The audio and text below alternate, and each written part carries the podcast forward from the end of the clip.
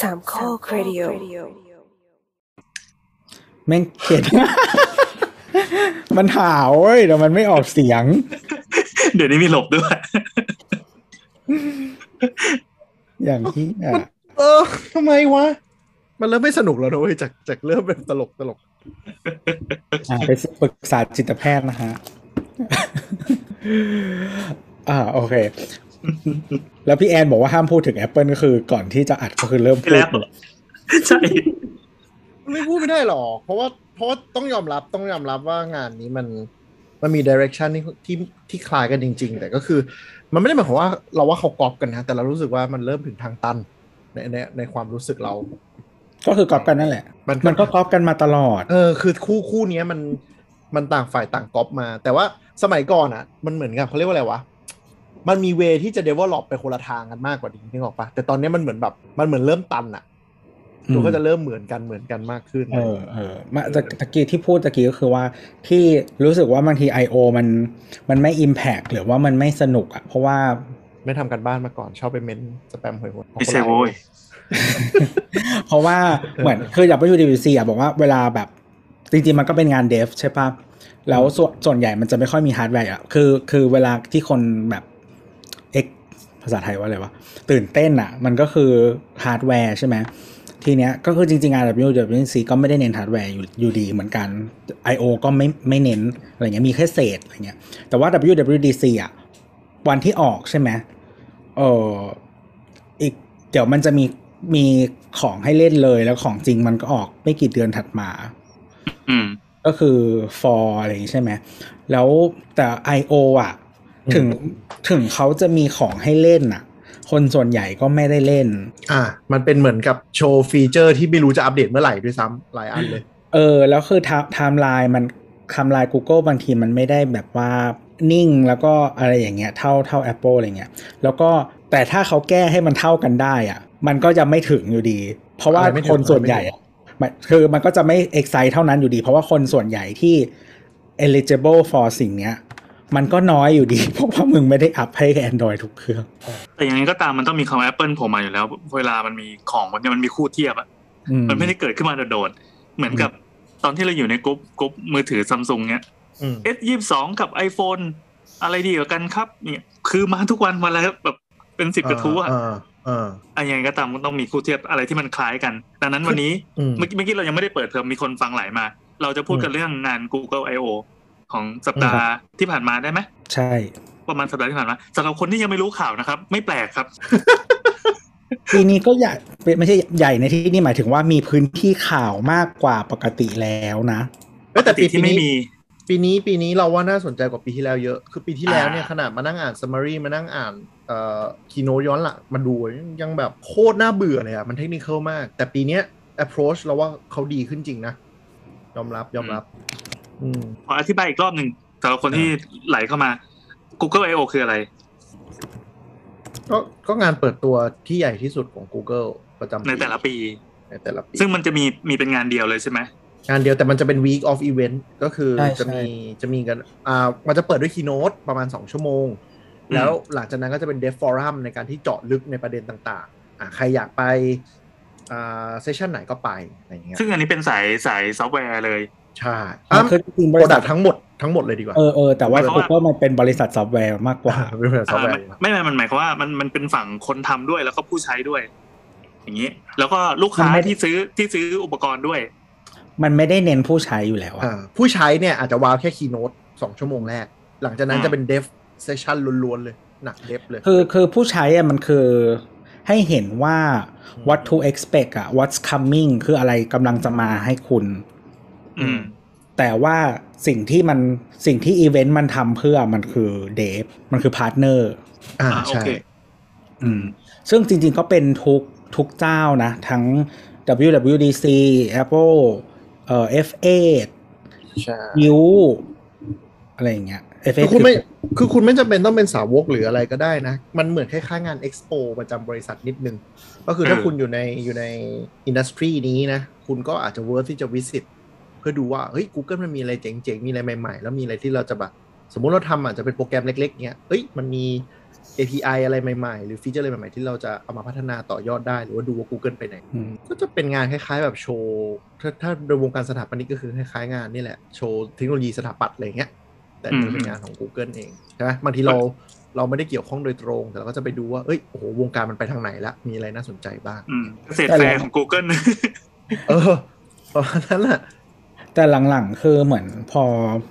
คือเมื่อก่อนอะเมื่อก่อนอะเทียบกับ Apple อะคือ WWDC อะคืองานที่กีกที่สุดของ Apple ออกปะจริง ๆ ปกติคนธรรมดาไม่มีใครเขาดู WWDC กัน อ่าเออ มันต้องไปดูงานแบบ Macworld อะไรอย่างเงี้ยยูดีซีมันมันมันไม่มีใครดูอะเออคือคือเมื่อก่อนอะคืองานงานคอน sumer อะมันคือ Macworld เออซึ่ง Macworld ไม่มีแล้วนะฮะก็แล้ว มันก็ทำให้ตอนหลังไม่รู้ไม่รู้ว่าคนสนใจเยอะขึ้น หรือว่า Apple มันก็พยายามทำให้มันดูแบบ for consumer มากขึ้น เพราะฉะนั้น WWDC ก็ก็เลยเหมือนเป็นงาน consumer มากขึ้น เอ่อทุกคนก็เหมือนกัน โดยเฉพาะคนที่มี consumer products อะไรอย่างเงี้ยทั้งทั้ง Microsoft ไม่ยังไม่ไม่ค่อยทำแต่จริงๆ ไม่มีปัญหากับ Microsoft อะไรเออแต่ Google อะก็ก็ I.O. มันก็ มีบางส่วนที่มันจะ consumer อะไรอย่างเงี้ยอืมอืมคือ WWDC เนี่ยหลังๆ คนมันมาดูมากขึ้นเพราะว่าจะชอบแอบเปิดตัว Mac ในงานด้วยแหละอืมอ๋อ แล้วมันเป็นที่ที่เปิดตัว iPhone เอออ่าซึ่งซึ่งอันเนี้ยมันทำให้ได้พื้นที่ข่าวเนาะ เป็นเออเป็นสิ่งที่ทำให้ตัว Apple เนี่ยมันก็ว้าวมาทุกปีทุกปี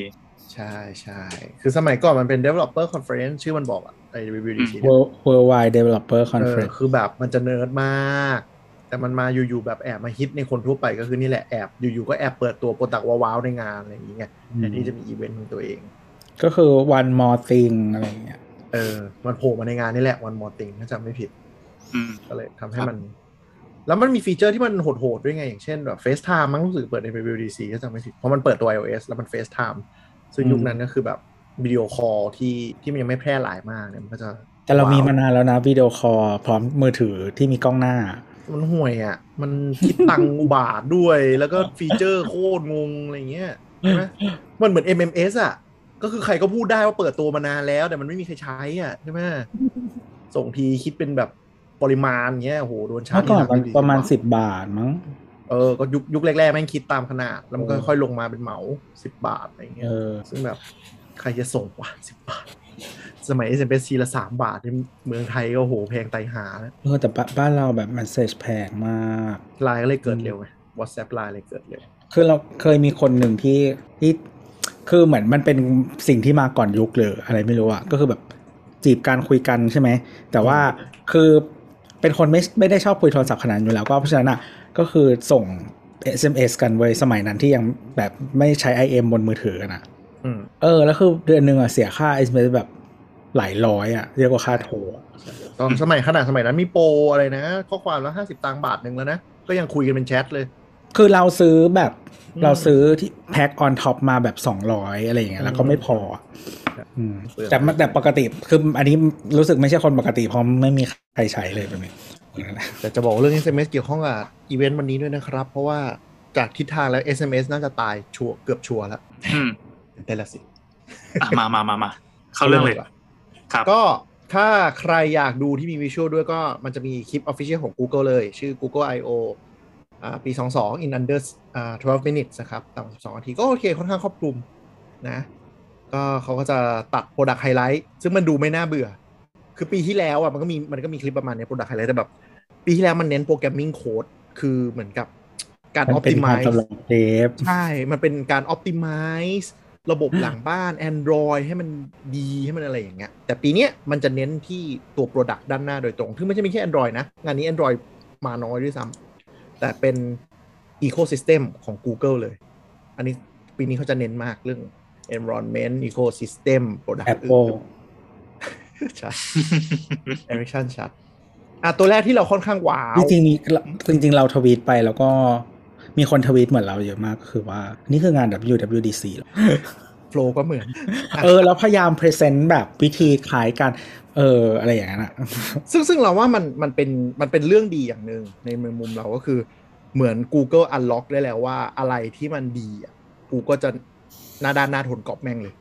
นึกออกปะซึ่งเป็นสิ่งที่ Apple ทำมาตลอด ใช่คือคือ คือ Apple ก็ก๊อปไง Apple ไม่แคร์ใช่ใช่ไม่ใช่แต่ว่า คือถ้าทำแล้วมันดีก็คือดีอะใช่ ซึ่งเรารู้สึกว่า Google อะปีนี้ปลดล็อกตรงนี้เลยว่า เฮ้ย ถ้ามันดีต่อ user เราอะถึงแม้ว่ามันจะโดนล้อก็เถอะก็ทำสิวะ แล้วก็ embrace it อะไรอย่างเงี้ย แล้วก็ใส่อะไรที่มันเป็นจุดเด่นของตัวเองลงไป ไม่โดนล้อหรอกเพราะว่าคนใช้ Android ชอบล้อมานานแล้ว ไม่น่าจะล้อได้ต้องไม่งั้นก็เป็นฮิปโปคริตตอนที่เปิดตัวเนี่ยที่เราว้าวที่สุดเลยก็คือ Google Map Google Map เนี่ยมันจะมีสิ่งที่เรียกว่าอ่าเหมือนเราดู ถ้าเป็นแมปเมืองนอกประเทศเจริญเจริญแล้วเนี่ยมันจะดู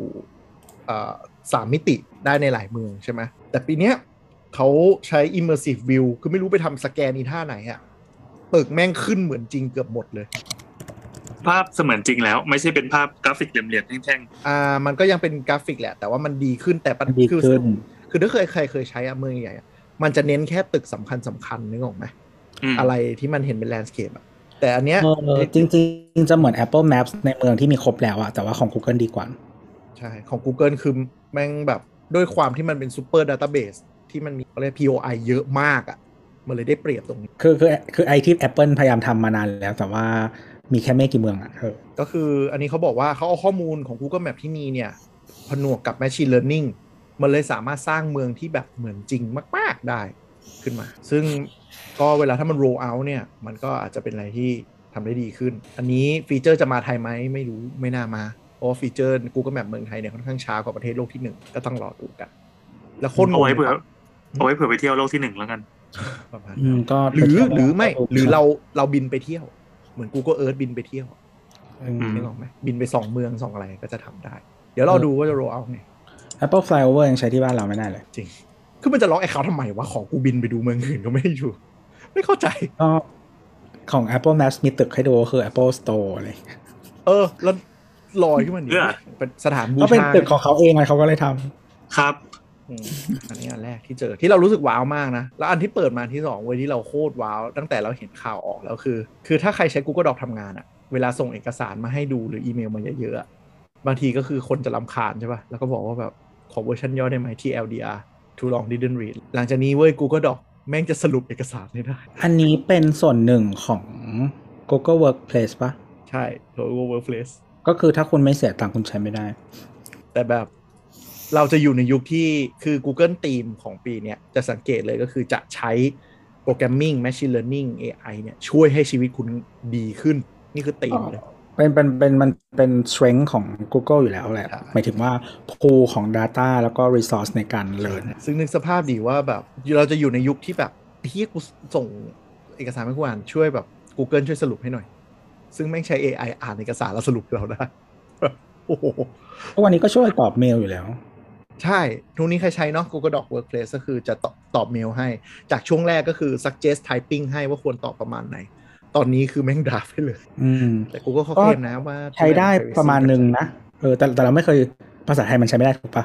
อ่าใช้ไม่ได้นะครับภาษาอังกฤษโอเคโอเคคือคือคือเราอะเขียนเมลภาษาอังกฤษเท่านั้นใช่ไหมแล้วก็โอเคใช้ได้ ใช้ใช้ได้เลยโดยเฉพาะอ่าหลายที่คนทำงานเนาะจะมีอีเมลแนว FYI อะแค่แจ้งทราบอะอืมเอออี Google ก็จะแบบเซตดราฟไปเลยว่าเออ thank you for letting me know มีการดลงชื่อให้กด enter เดียวส่งโอ้เหมาะกับ Gen Z เหรอ ค่าธรรมเนียมไอ้พวกธรรมเนียมต่างๆ ที่ไม่จำเป็นต้องพูดเหมาะกับ Gen Z เหรอ ใช่ เออ แล้วคือเปล่า อันนี้ส่วนตัวคือแบบ เราก็ปกติเราเป็นคนเขียนอีเมลไม่ยาวอยู่แล้วนะอืมแต่ก็คือใส่ครบนะ แบบว่าให้ชื่อวักเอ้ย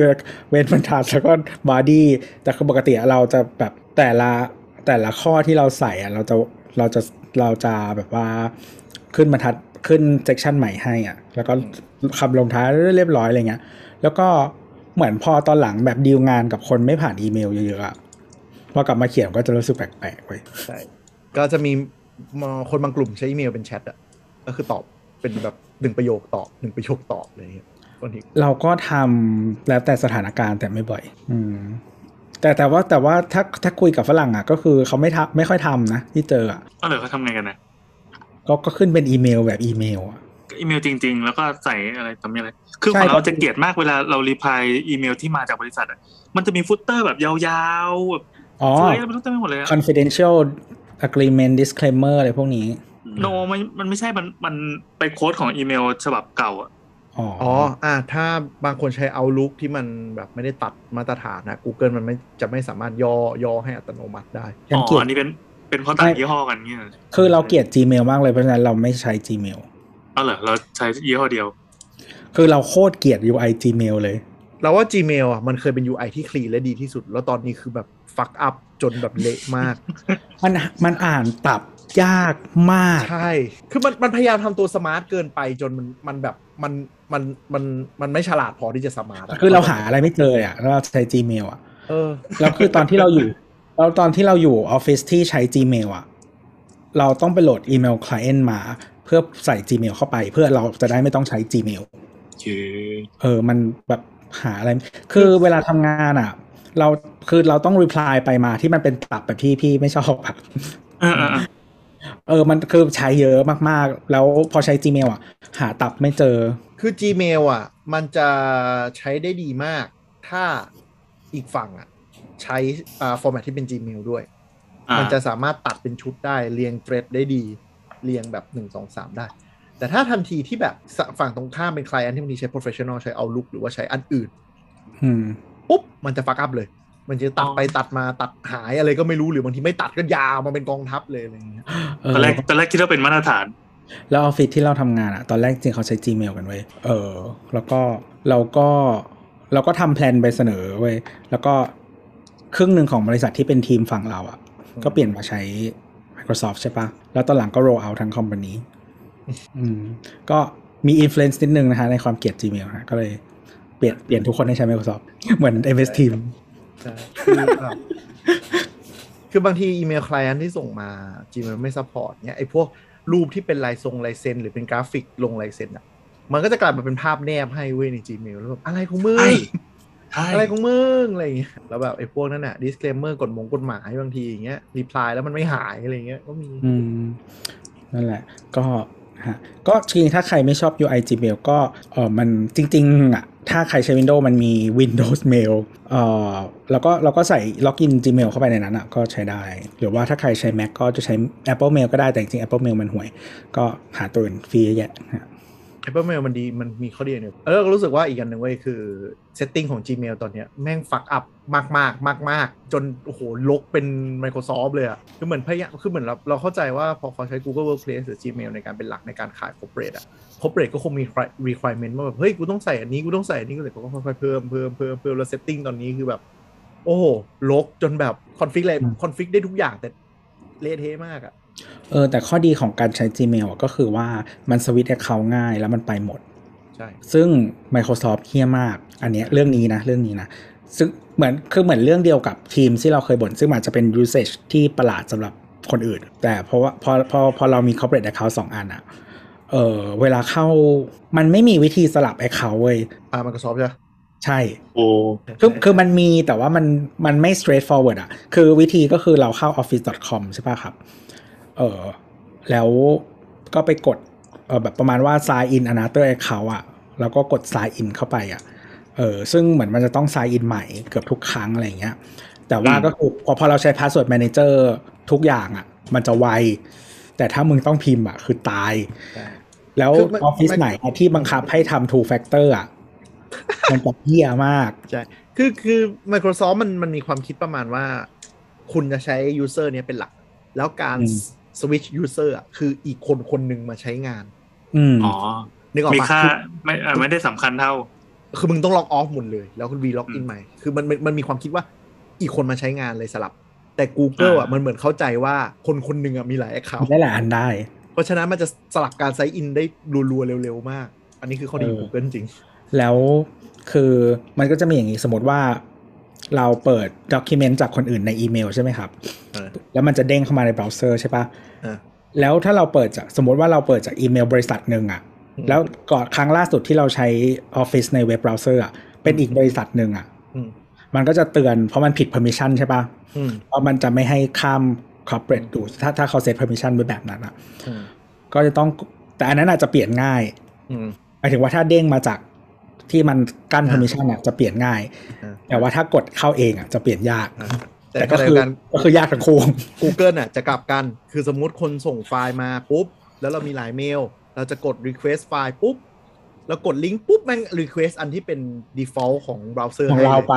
ซึ่งมันเป็นอืม personal account กูส่วนใหญ่จะเป็นคนเท่าเขาแล้วชื่ออีเมล personal กูก็ชื่อแบบโคตรไม่โปรเขาส่งมาเคนซ่าเออ something ประมาณนั้นอะ อันนี้เป็นความลับจนตัวตายไม่สามารถเปิดเผยได้ก็คือพอกดลิงก์ปุ๊บ มันก็ request อันนั้นให้ แล้ว ลูกค้าเขาก็ถามว่า อีเมลอันนี้ใช่ไหมคะแบบไม่เป็นไรครับ เดี๋ยวผมเอาเอาเอาที่ทำงานอีกอัน request ไปใหม่ก็ต้องก๊อปลิงก์เปลี่ยน account ก่อนแปะเข้าไปใหม่ทำไมเออเรื่องฉลาดฉลาดอย่างเงี้ยมึงไม่ทำวะ Google กูไม่เออเข้าแล้วใจแล้วเราเราเคยเหมือนกันแต่ว่าพอดีลูกค้าเป็นคนจีนเขาก็ไม่รู้หรอกว่าอีเมลเราหมายความว่าไง เออ เออ ก็เลยแล้วเราก็เลยบอกเขาว่าเข้าหลังส่ง WeTransfer ได้ไหมครับคืออย่างเงี้ยคือมันมันโง่อะไรเรื่องที่ไม่ควรโง่กูเกินเรื่องระบบแบบเกลียดมากเลยเราเรากลับมาชื่นชมงาน Google I/O กันหน่อยนั่นแหละก็เดี๋ยวรอรูรอรูเรื่องย่อความอ่านี่จบแล้วมันมากลับมาที่อะเสิร์ชเสิร์ชมีมีสิ่งที่พัฒนาอย่างหนึ่งก็เป็น multi search เนี่ยมีหมายถึงว่ามันก็จะฉลาดขึ้นในเชิงว่าสมมุติเราถ่ายรูปที่เราต้องการจะเสิร์ชอย่างเงี้ยแล้วก็พิมพ์ว่าถ่ายรูปปุ๊บแล้วพิมพ์เนี่ยมี หรือกดฟังก์ชัน near me ต่อ มันก็จะเข้าใจว่า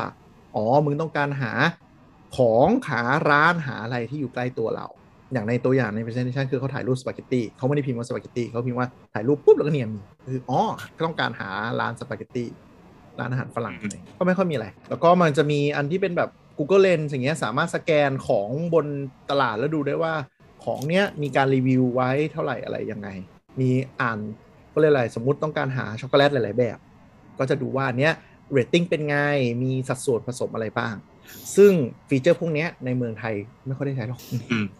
นึกออกไหมคือฝรั่งเนี่ยมันมันไปถึงขนาดว่าเราเดินเข้ามาในซูเปอร์อะมันจะมีแอปบางอันที่แค่เห็น product ก็ขึ้น nutrition level ให้เราได้เลยปึ้งปึ้งปึ้งปึ้งปึ้งแล้วแอปที่พวก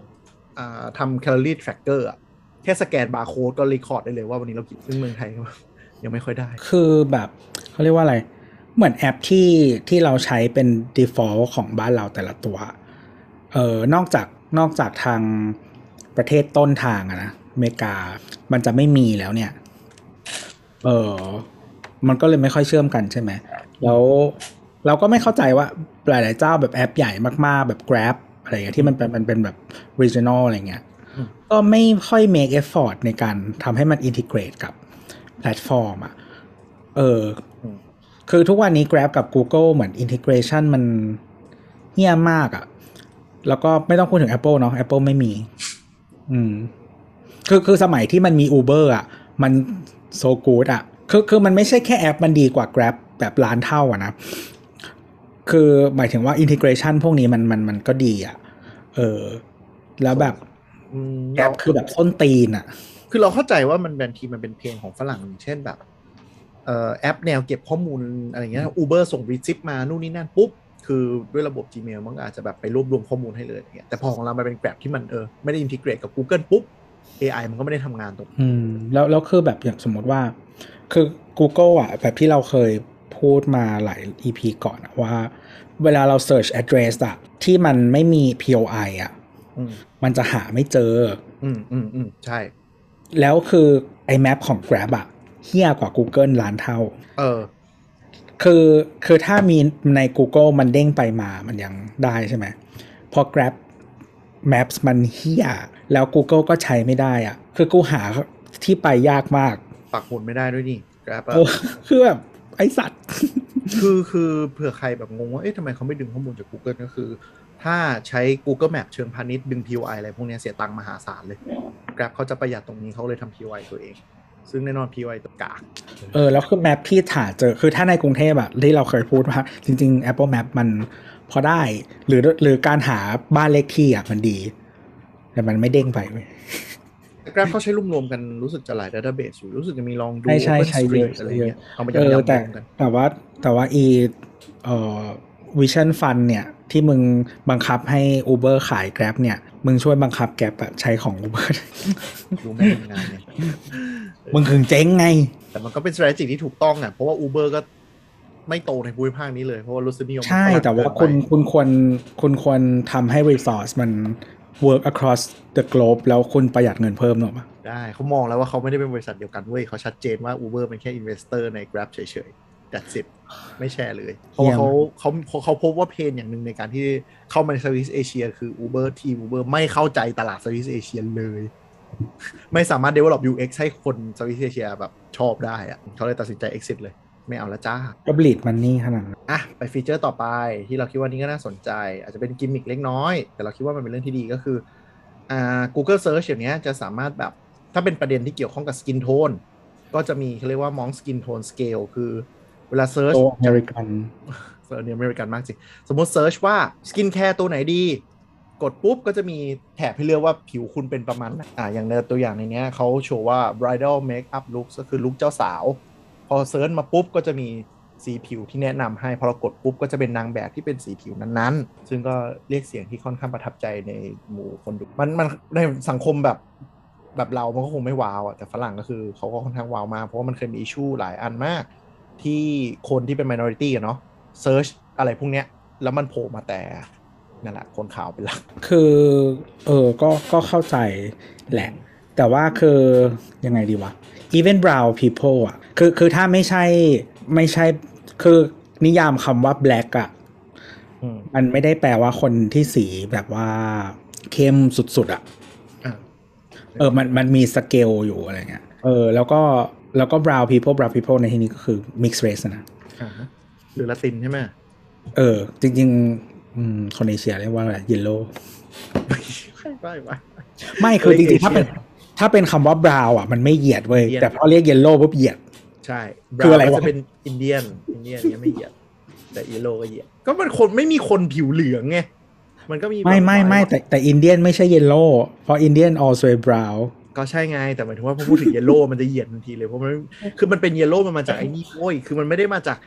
คือผิวเราก็ไม่ได้เหลืองนึกออกปะแต่ yellow แม่งเกิดจากไอ้พวกมันเหยียดพวกเขาไว้ด่าพวกปอลิโอ มันเลยเป็นคำเหยียดสัสๆเลยไง anyway นะฮะ ก็คือ จริงๆพอมันพอมันมีเฉดอะแล้วมันก็เขาเรียกว่าอะไรวะ คือหลาย ๆ ทีมันก็ lighter skin มันก็มีมีเยอะเยอะกว่าใช่มาก ๆ อยู่แล้วมากใช่อะไรอย่างเงี้ย แต่ว่าจทำให้ริงๆมันก็เสิร์ชยากไงเออ แล้วมันก็จะมีในส่วนที่ที่มันมีปัญหาตั้งแต่แรก ไม่ว่าจะ discriminate หรือไม่ก็คือเรื่องของคนที่มี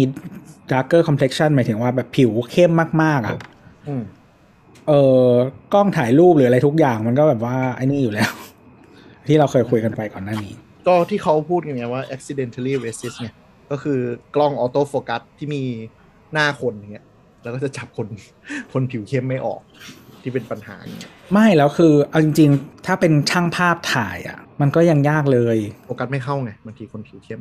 เอออะไรอย่างนั้นอะแต่ก็เขาก็พยายามเพราะว่าเขาก็มีฟีเจอร์มาให้ใช่ไหมชื่อเลยนะไปเยอะเลยมันมันมีฟีเจอร์เรื่องแบบจัดการสีผิวอะเออมีมีอยู่หลังๆก็พัฒนาขึ้นเยอะหลายเจ้าเลยแต่ว่าแต่ว่าถ้าอย่างของโซนี่มันจะมีอันนึงอะอันนี้ไม่เกี่ยวกับ I/O ก็ที่เป็น Eye Auto Focus อะอืมช่วยได้นะก็ตาตาไงทุกคนก็ต้องมีตาขาวอยู่แล้ว เพราะคนมีตาขาวใช่รู้ก็แอบเพี้ยนนิดนึงแต่ก็ใช่นั่นแหละ นะแต่ว่าแต่ว่าอันนี้อันนี้เราชื่นชม Google นะโฟกัสตามหมาได้ด้วยนะของโซนี่อะได้ได้ได้จริงเออรู้รู้ไม่ได้จริงว่าอะไรๆซึ่งมันดีซึ่งมันดีแต่ว่าจะน่ากลัวนิดนึงถ้าเวลาเจอโฟกัสอะไรแปลกเออแต่ฟีเจอร์นี้เราเราชม Google นะ เพราะว่ามันก็เป็น movement ที่ดี เพราะว่ามันก็มันก็ทำให้การ search อะไรมันดีขึ้นเยอะจริงด้วยแหละ คือคืออี Google น่ะมันก็ได้ database ที่ที่แม่นยำขึ้นด้วย มันก็ดีสำหรับมันแล้วก็ดีสำหรับคนใช้ต่อไปก็จะเป็นเรื่อง ความปลอดภัยแล้ว อันนี้เราเราเราเราว่าเป็นนิมิตหมายที่ดีคือ Google หลังจากนี้จะบังคับ two step verification แล้ว ทั้งหมดแล้ว ไม่มีแล้วนะครับ สมัครแล้วใส่ password ได้อย่างจะเป็น by default แล้ว ก็คือเวลาเราล็อกอินเนี่ย ถ้าเป็น device ใหม่ อาจจะต้องใช้การยืนยัน step ที่ 2 ก็คือเป็นเครื่องเก่าซึ่งเขาสัญญาว่าเขาจะทำ UX ให้มันง่ายหมายถึงว่าไม่ต้องมานั่งแบบ SMS OTP หรือมานั่งกรอกรหัสอีกเครื่อง แต่ก็คือถ้าเรามีมือถือที่เคยล็อกอิน Gmail หรือ Google Account เวลาล็อกอินเข้าใหม่ปุ๊บก็จะเด้งขึ้นที่มือถือแล้วให้กดได้เลย ทุกวันนี้ก็ทำอย่างนี้อยู่แล้ว แต่เขาบอกว่าเขาจะทำให้มัน clean ขึ้นเข้าใจง่ายขึ้น ก็คืออาจจะโชว์ว่าล็อกอินที่เครื่องไหนเมื่อไหร่ยังไงผ่านอะไรๆทุกวันนี้ทำได้ผ่านแอป Gmail อ่าอืมแต่ว่าเราว่าของ Yahoo กับ Microsoft ใช้ง่ายกว่า ใช่ใช่แล้วว่า Google Google มันยังไม่ค่อยยังไม่ค่อยลงตัวเท่าไหร่ เออ หรือว่าจริง ๆ ถ้าใครใช้ คือเดี๋ยวทุกวันเนี้ยถ้าถ้าเป็นเราเองอะ 2FA อะส่วนใหญ่เราชอบใช้ Secure Code มากกว่า SMS เออเพราะว่าเอ่อตัว Apple Keychain อะ มันรองรับการเจนโค้ดแล้ว แล้วมันไวกว่า SMS ไม่รู้เราใช้ one password เออแต่ว่า SMS อะก็เนื่องจากของ Apple มันก็ใช้ได้เหมือนกัน ก็คือถ้าอันไหนที่ที่ที่เราไม่เจน Keychain จริง SMS ก็ยังไวอยู่แบบคืออย่างบางอันอะแบบบัตรกรุงศรีอะ เวลารูดออนไลน์อะอื มมันจะให้เลือกเว้ยว่าจะรับโค้ดทางไหน คือแอป You Choose กับ SMS อืมเออซึ่งเราก็จะ always เลือก SMS เพราะมันออเพโต้ราะว่ามันออโต้ฟิลไม่ได้เพราะมัน secure จริงๆ แอปน่าจะ secure กว่าแต่ว่า SMS มัน auto fillบางทีมันก็ในความขี้เกียจอะเข้าใจได้เออคือจริง ๆ Google มันมีพวกนี้อยู่แล้ว อีกอันที่เราจะพูดก็คือตอนนี้ Google เขาเขาอวยว่า เวลาหลังจากนี้หน้าล็อกอินอะมันจะโชว์ด้วยว่าเอ้ยเราควรมี recommended action ในการทำอะไรให้ account มันปลอดภัยขึ้นหรือเปล่าอะไรอย่างนี้ คือจริงๆมาปัจจุบันมันมีอยู่แล้ว แต่มันจะอยู่ในหน้า setting ไม่รู้ว่าใครเคยเข้าไปดูกันหรือเปล่า เข้าไปดูปุ๊บมันก็จะบอกว่า account คุณเนี่ย password โอเคไหมความปลอดภัยโอเคหรือเปล่า เปิด two step หรือยัง Google เขาบอกว่าเขาจะให้ความสำคัญตรงนี้มากขึ้น แล้วก็จะเรียกว่าพวกนี้ว่าเป็นแบบ protected computing ก็คือข้อมูลของเราอะไรพวกเนี้ยมันมันก็จะสีเขียวขึ้นเออ แล้วก็โชว์ฟีเจอร์ล่าสุดก็คือ เราสามารถอเอาข้อมูลส่วนตัวเราเนี่ย ออกจากสารระบบการ Search Google ได้ด้วย เช่น ถ้าสมมติเบอร์มือถือที่อยู่หรืออีเมล สมมุติเราเป็นเจ้าของอีเมลนี้เรารู้สึกว่า เฮ้ยอีเมลนี้เราอาจจะเลิกใช้แล้วหรือว่าอยากให้เป็น Personal อย่างเงี้ยเรา Request ไปที่ Google Google จะเอาข้อมูลส่วนตัวพวกเนี้ยไปกระทบกับข้อมูล search ทั้งหมด แล้วก็เอาออกได้อะไรที่เอาออกได้เขาแต่เขาจะเป็นเหมือนกระบวนการรีวิวนะ ไม่ได้กดแล้วออกเลย เขาก็จะไปดูว่าเอออาจจะป้องกันการแอบอ้างแหละอย่างเงี้ยเขาก็จะไปเอาออกให้ในระบบการ search ของ Google ก็จะเป็นงานแรกเลยมั้งที่เราเห็น Google พูดถึง privacy เนี่ยคือก่อนหน้านี้จะพูดถึงเรื่องแบบความสะดวกความสบาย อันนี้ก็เริ่มมาพูดถึงเหมือนกันเพราะว่า Google ก็โดนกระแสกดดันเรื่อง privacy พอสมควรเอาลอกอยู่แล้วเหรอครับ ใช่อันนี้ก็ลอกก็ลอก Google เหมือนกันแต่มันก็ยังเป็นระบบ report อย่างนี้ใช่ไหมใช่ยังเป็นระบบ report ก็คือเป็น opt opt opt opt out คือไม่ได้เอา ออกให้อัตโนมัติก็คือ ถ้าคุณคิดว่าเบอร์มือถือคุณอีเมลคุณที่อยู่คุณเนี่ยไม่อยากให้ search ได้ก็ request มาที่เราซะเดี๋ยวเราออกให้ คือคือมันมันอืมถ้ามันเป็นออฟอินมันคงเจ๋งอะ คือถ้ามันมันไม่ใช่สิ่งที่มีมานานแล้วเหรอไอ้ฟีเจอร์ เนี่ย ใช่ แต่ว่าเขาจะเขาเคลมว่าเขาจะแก้ UI UX เนี่ยให้มันง่าทำยให้ง่ายขึ้นแล้วมันจัดการง่ายขึ้นไม่ใช่ว่าแบบต้องมาแบบ งมหาอะไรอย่างใช่เงี้ยปัจจุบันยังต้องงมหาอยู่ มันจะอยู่ใน search console บ้าง หรือว่าต้องเข้าไปใน set user setting ซึ่ง Source อืม Console โคตรไม่เฟรนลี่สำหรับมนุษย์เลย อะไรอย่างเขาเงี้จะยเคลมว่าจะเป็นแบบ single page ที่คุณกดเข้ามาปุ๊บ แล้วคุณจะรู้เลยว่า Data คุณมีอะไรบ้างโผล่ที่ไหนปลอดภัยหรือยัง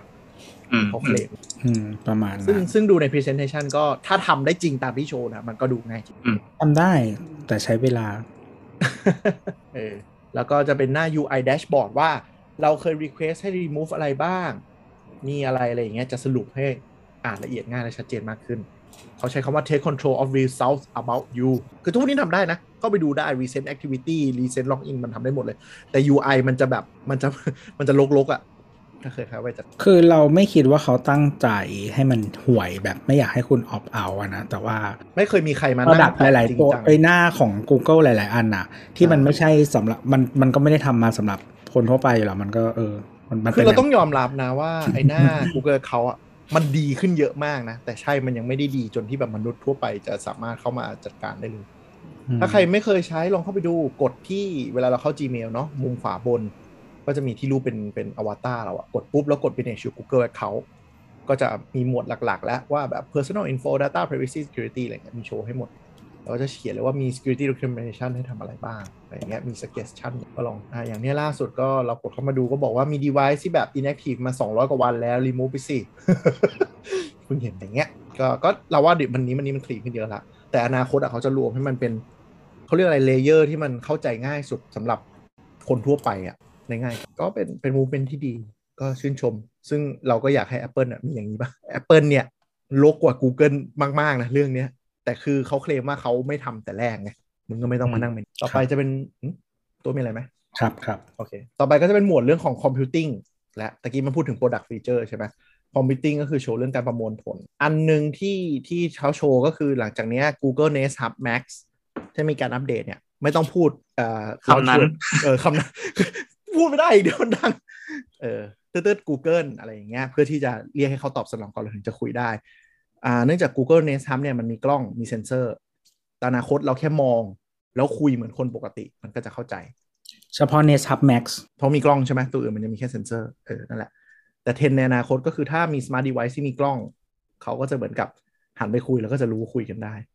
คือมันดู wow นะมันดู creepy มากเลยอะคือนั่นหมายถึงว่ากล้องมัน standby ดูเราตลอดเวลาเลยเว้ยถูกปะคือถ้าทุกคนยอมใช้ Alexa ได้ของ Google ก็น่าจะสบายใจกว่าไม่ได้ Alexa นี่ล้วงยันอีเมลและ archive การช้อปปิ้งอ่า คือคือธีมของของ AI เอ่อเขาเรียกอะไร personal assistant น่ะของธีมนี้ก็คือ speak naturally จะพยายามทำให้มันเป็นกระบวนการทางธรรมชาติที่สุด อะแต่เมื่อกี้คือเราแค่หันไปคุยก็พูดกับเขาได้เลย ไม่ต้องมานั่งแบบตืดๆ Google ตืดๆ Google อะไรอย่างนี้ใช่ไหมแต่จริงๆ ทุกวันเนี้ย ถ้าใครใช้ Nest Hub นะฮะเออไม่ต้อง Max รุ่นหนึ่งหรือรุ่นสองอะอืมถ้าเป็นเฟิร์มแวร์ใหม่อะอืมแค่คุณเดินเข้าไปใกล้อะ จอมันจะเปลี่ยนนะ ใช่ใช่มันจะเปลี่ยนแต่ว่ามันยังไม่แบบตืดขึ้นมาฟังเลยใช่ก็ดีแล้วเอออย่างนี้ซ้ำเราแค่แค่ปิดไฟก็จะเข้าหน้าจอกลางคืนให้ หรือว่าเราเดินเข้ามาใช่หันไปมองปุ๊บก็จะโชว์เป็นแดชบอร์ดให้ละจากตอนแรกเป็นสแตนบายแต่พอเราใช่หันไปมองปุ๊บจะกลายเป็นหน้าสรุปให้ ใช่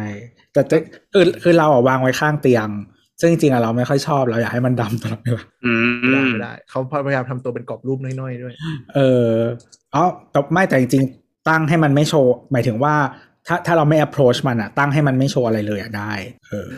เออแต่เลี้ยวไปหน่อยไอเราว่าไอเนสฮับเนี่ยมันเป็นสินค้าที่แบบโคตรอเมริกัน คือหมายถึงว่าประเทศอื่นไม่ค่อยได้ใช้แต่อเมริกา เขาจะต้องมีทีวีน้อยๆ ตั้งไว้ในคิทเช่นเกือบทุกบ้าน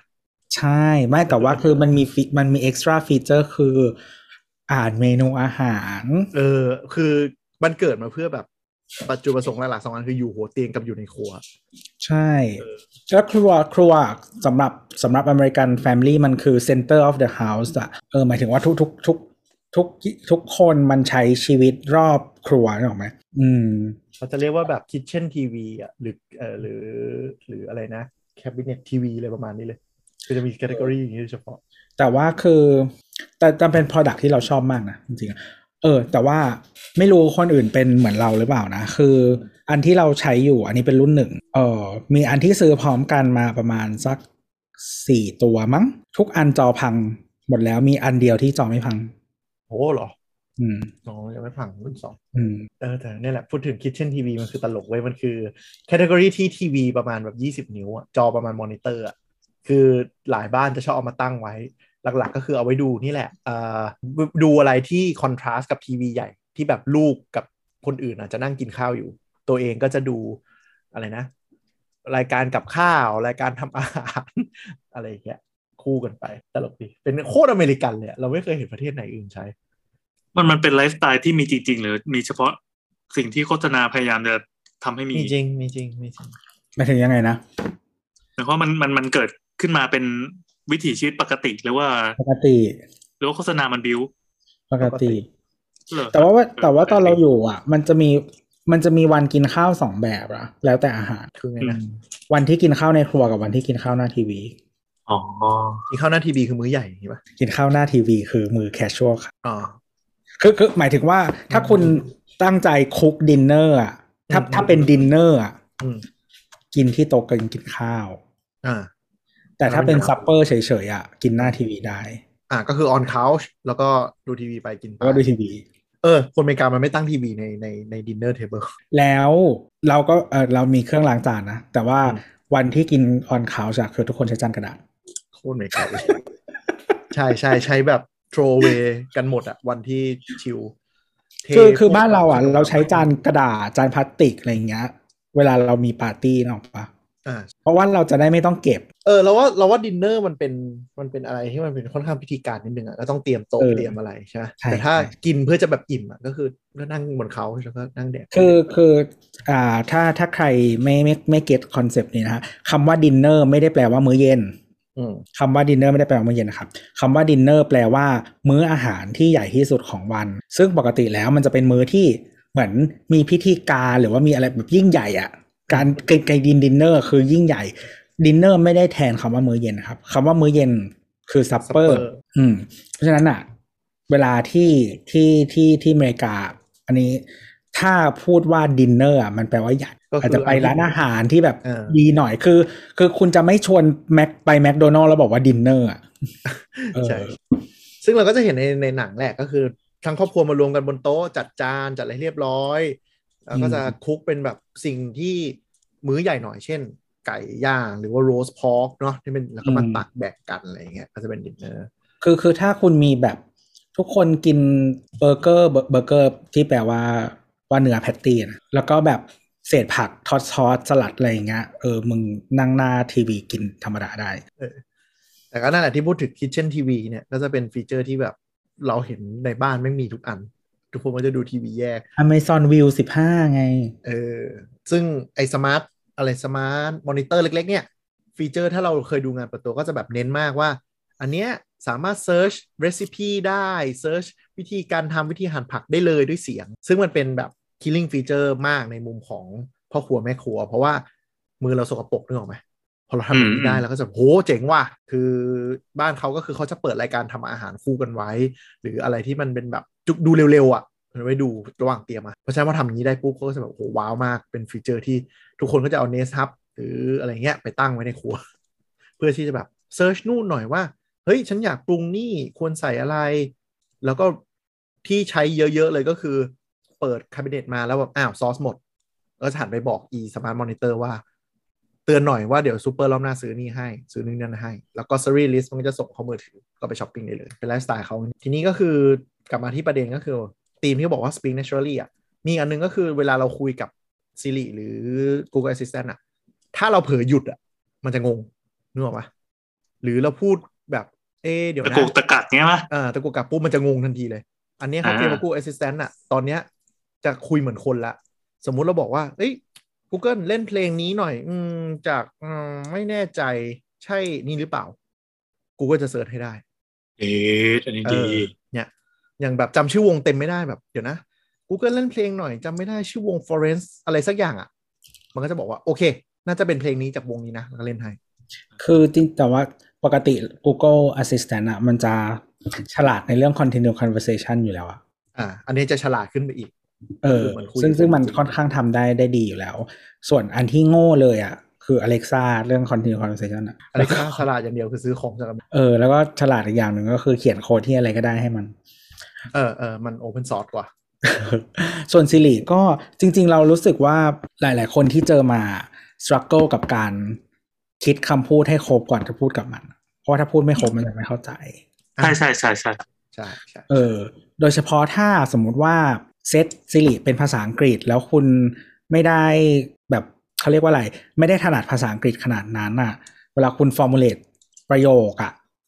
ถ้ามันเป็นประโยคที่ มัน structure ผิดหรืออะไรแบบเนี้ยมันไม่เป็น structure แบบที่ที่ที่ที่ฝรั่งใช้อะ ไม่เกี่ยวกับ grammar correct หรือเปล่าอืมอืมเออ มันจะไม่เข้าใจ เออ อะไรอย่างนั้นอะ ก็จะมีปัญหา เออ เหมือนต้องต้องคิดก่อนพูดอะ เวลาพูดกับมันอะแต่มันไม่ธรรมชาติไงเขาก็เคลมเออก็เขาเคลมมาอย่างนี้ ใช่ใช่ มันไม่ธรรมชาติ มันไม่ธรรมชาติ ใช่ ถูกต้อง อันนี้ก็คือ มันก็ Google บอกเขาแก้ปัญหาตัวเนี้ยก็คือใช้เทคโนโลยีที่เขาพัฒนามาสิ่งที่เรียกว่า Lambda Lambda เนี่ยเป็น AI ที่สามารถ engage conversation ได้ ซึ่งสิ่งที่มันทำให้ Google Assistant ฉลาดขึ้นเนี่ยเขาเรียกว่ามันคือ Lambda 2 Lambda 2เนี่ยเขาก็โชว์ว่า Lambda 2 ตัวนี้มันทำอะไรได้บ้าง อย่างอันแรกสามารถ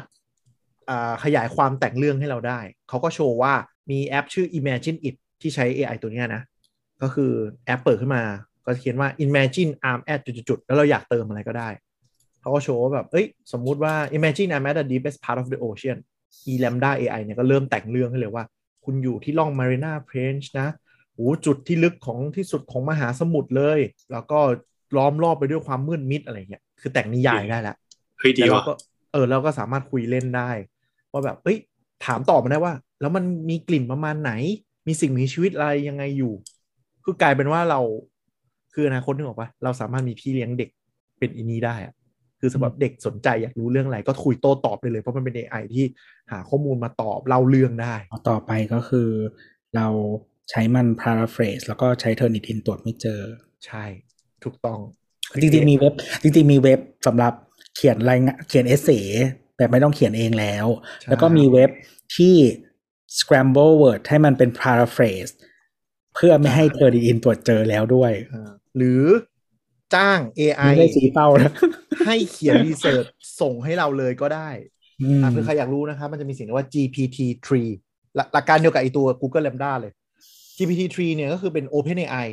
ที่เราสามารถไปจ่ายตังค์จ้างอะ คือเขาเหมือนค่าค่าเซิร์ฟเวอร์เลย แล้วเราโยนอะไรลงไปก็ได้ มันก็เขียนให้เราได้หมดเลย เขียนบทวิเคราะห์ยังได้เลย คือแบบเราลองถามไปแบบว่าประมาณว่าเออด้วย constraint ประมาณเนี้ยอนาคตเศรษฐกิจจะเป็นยังไง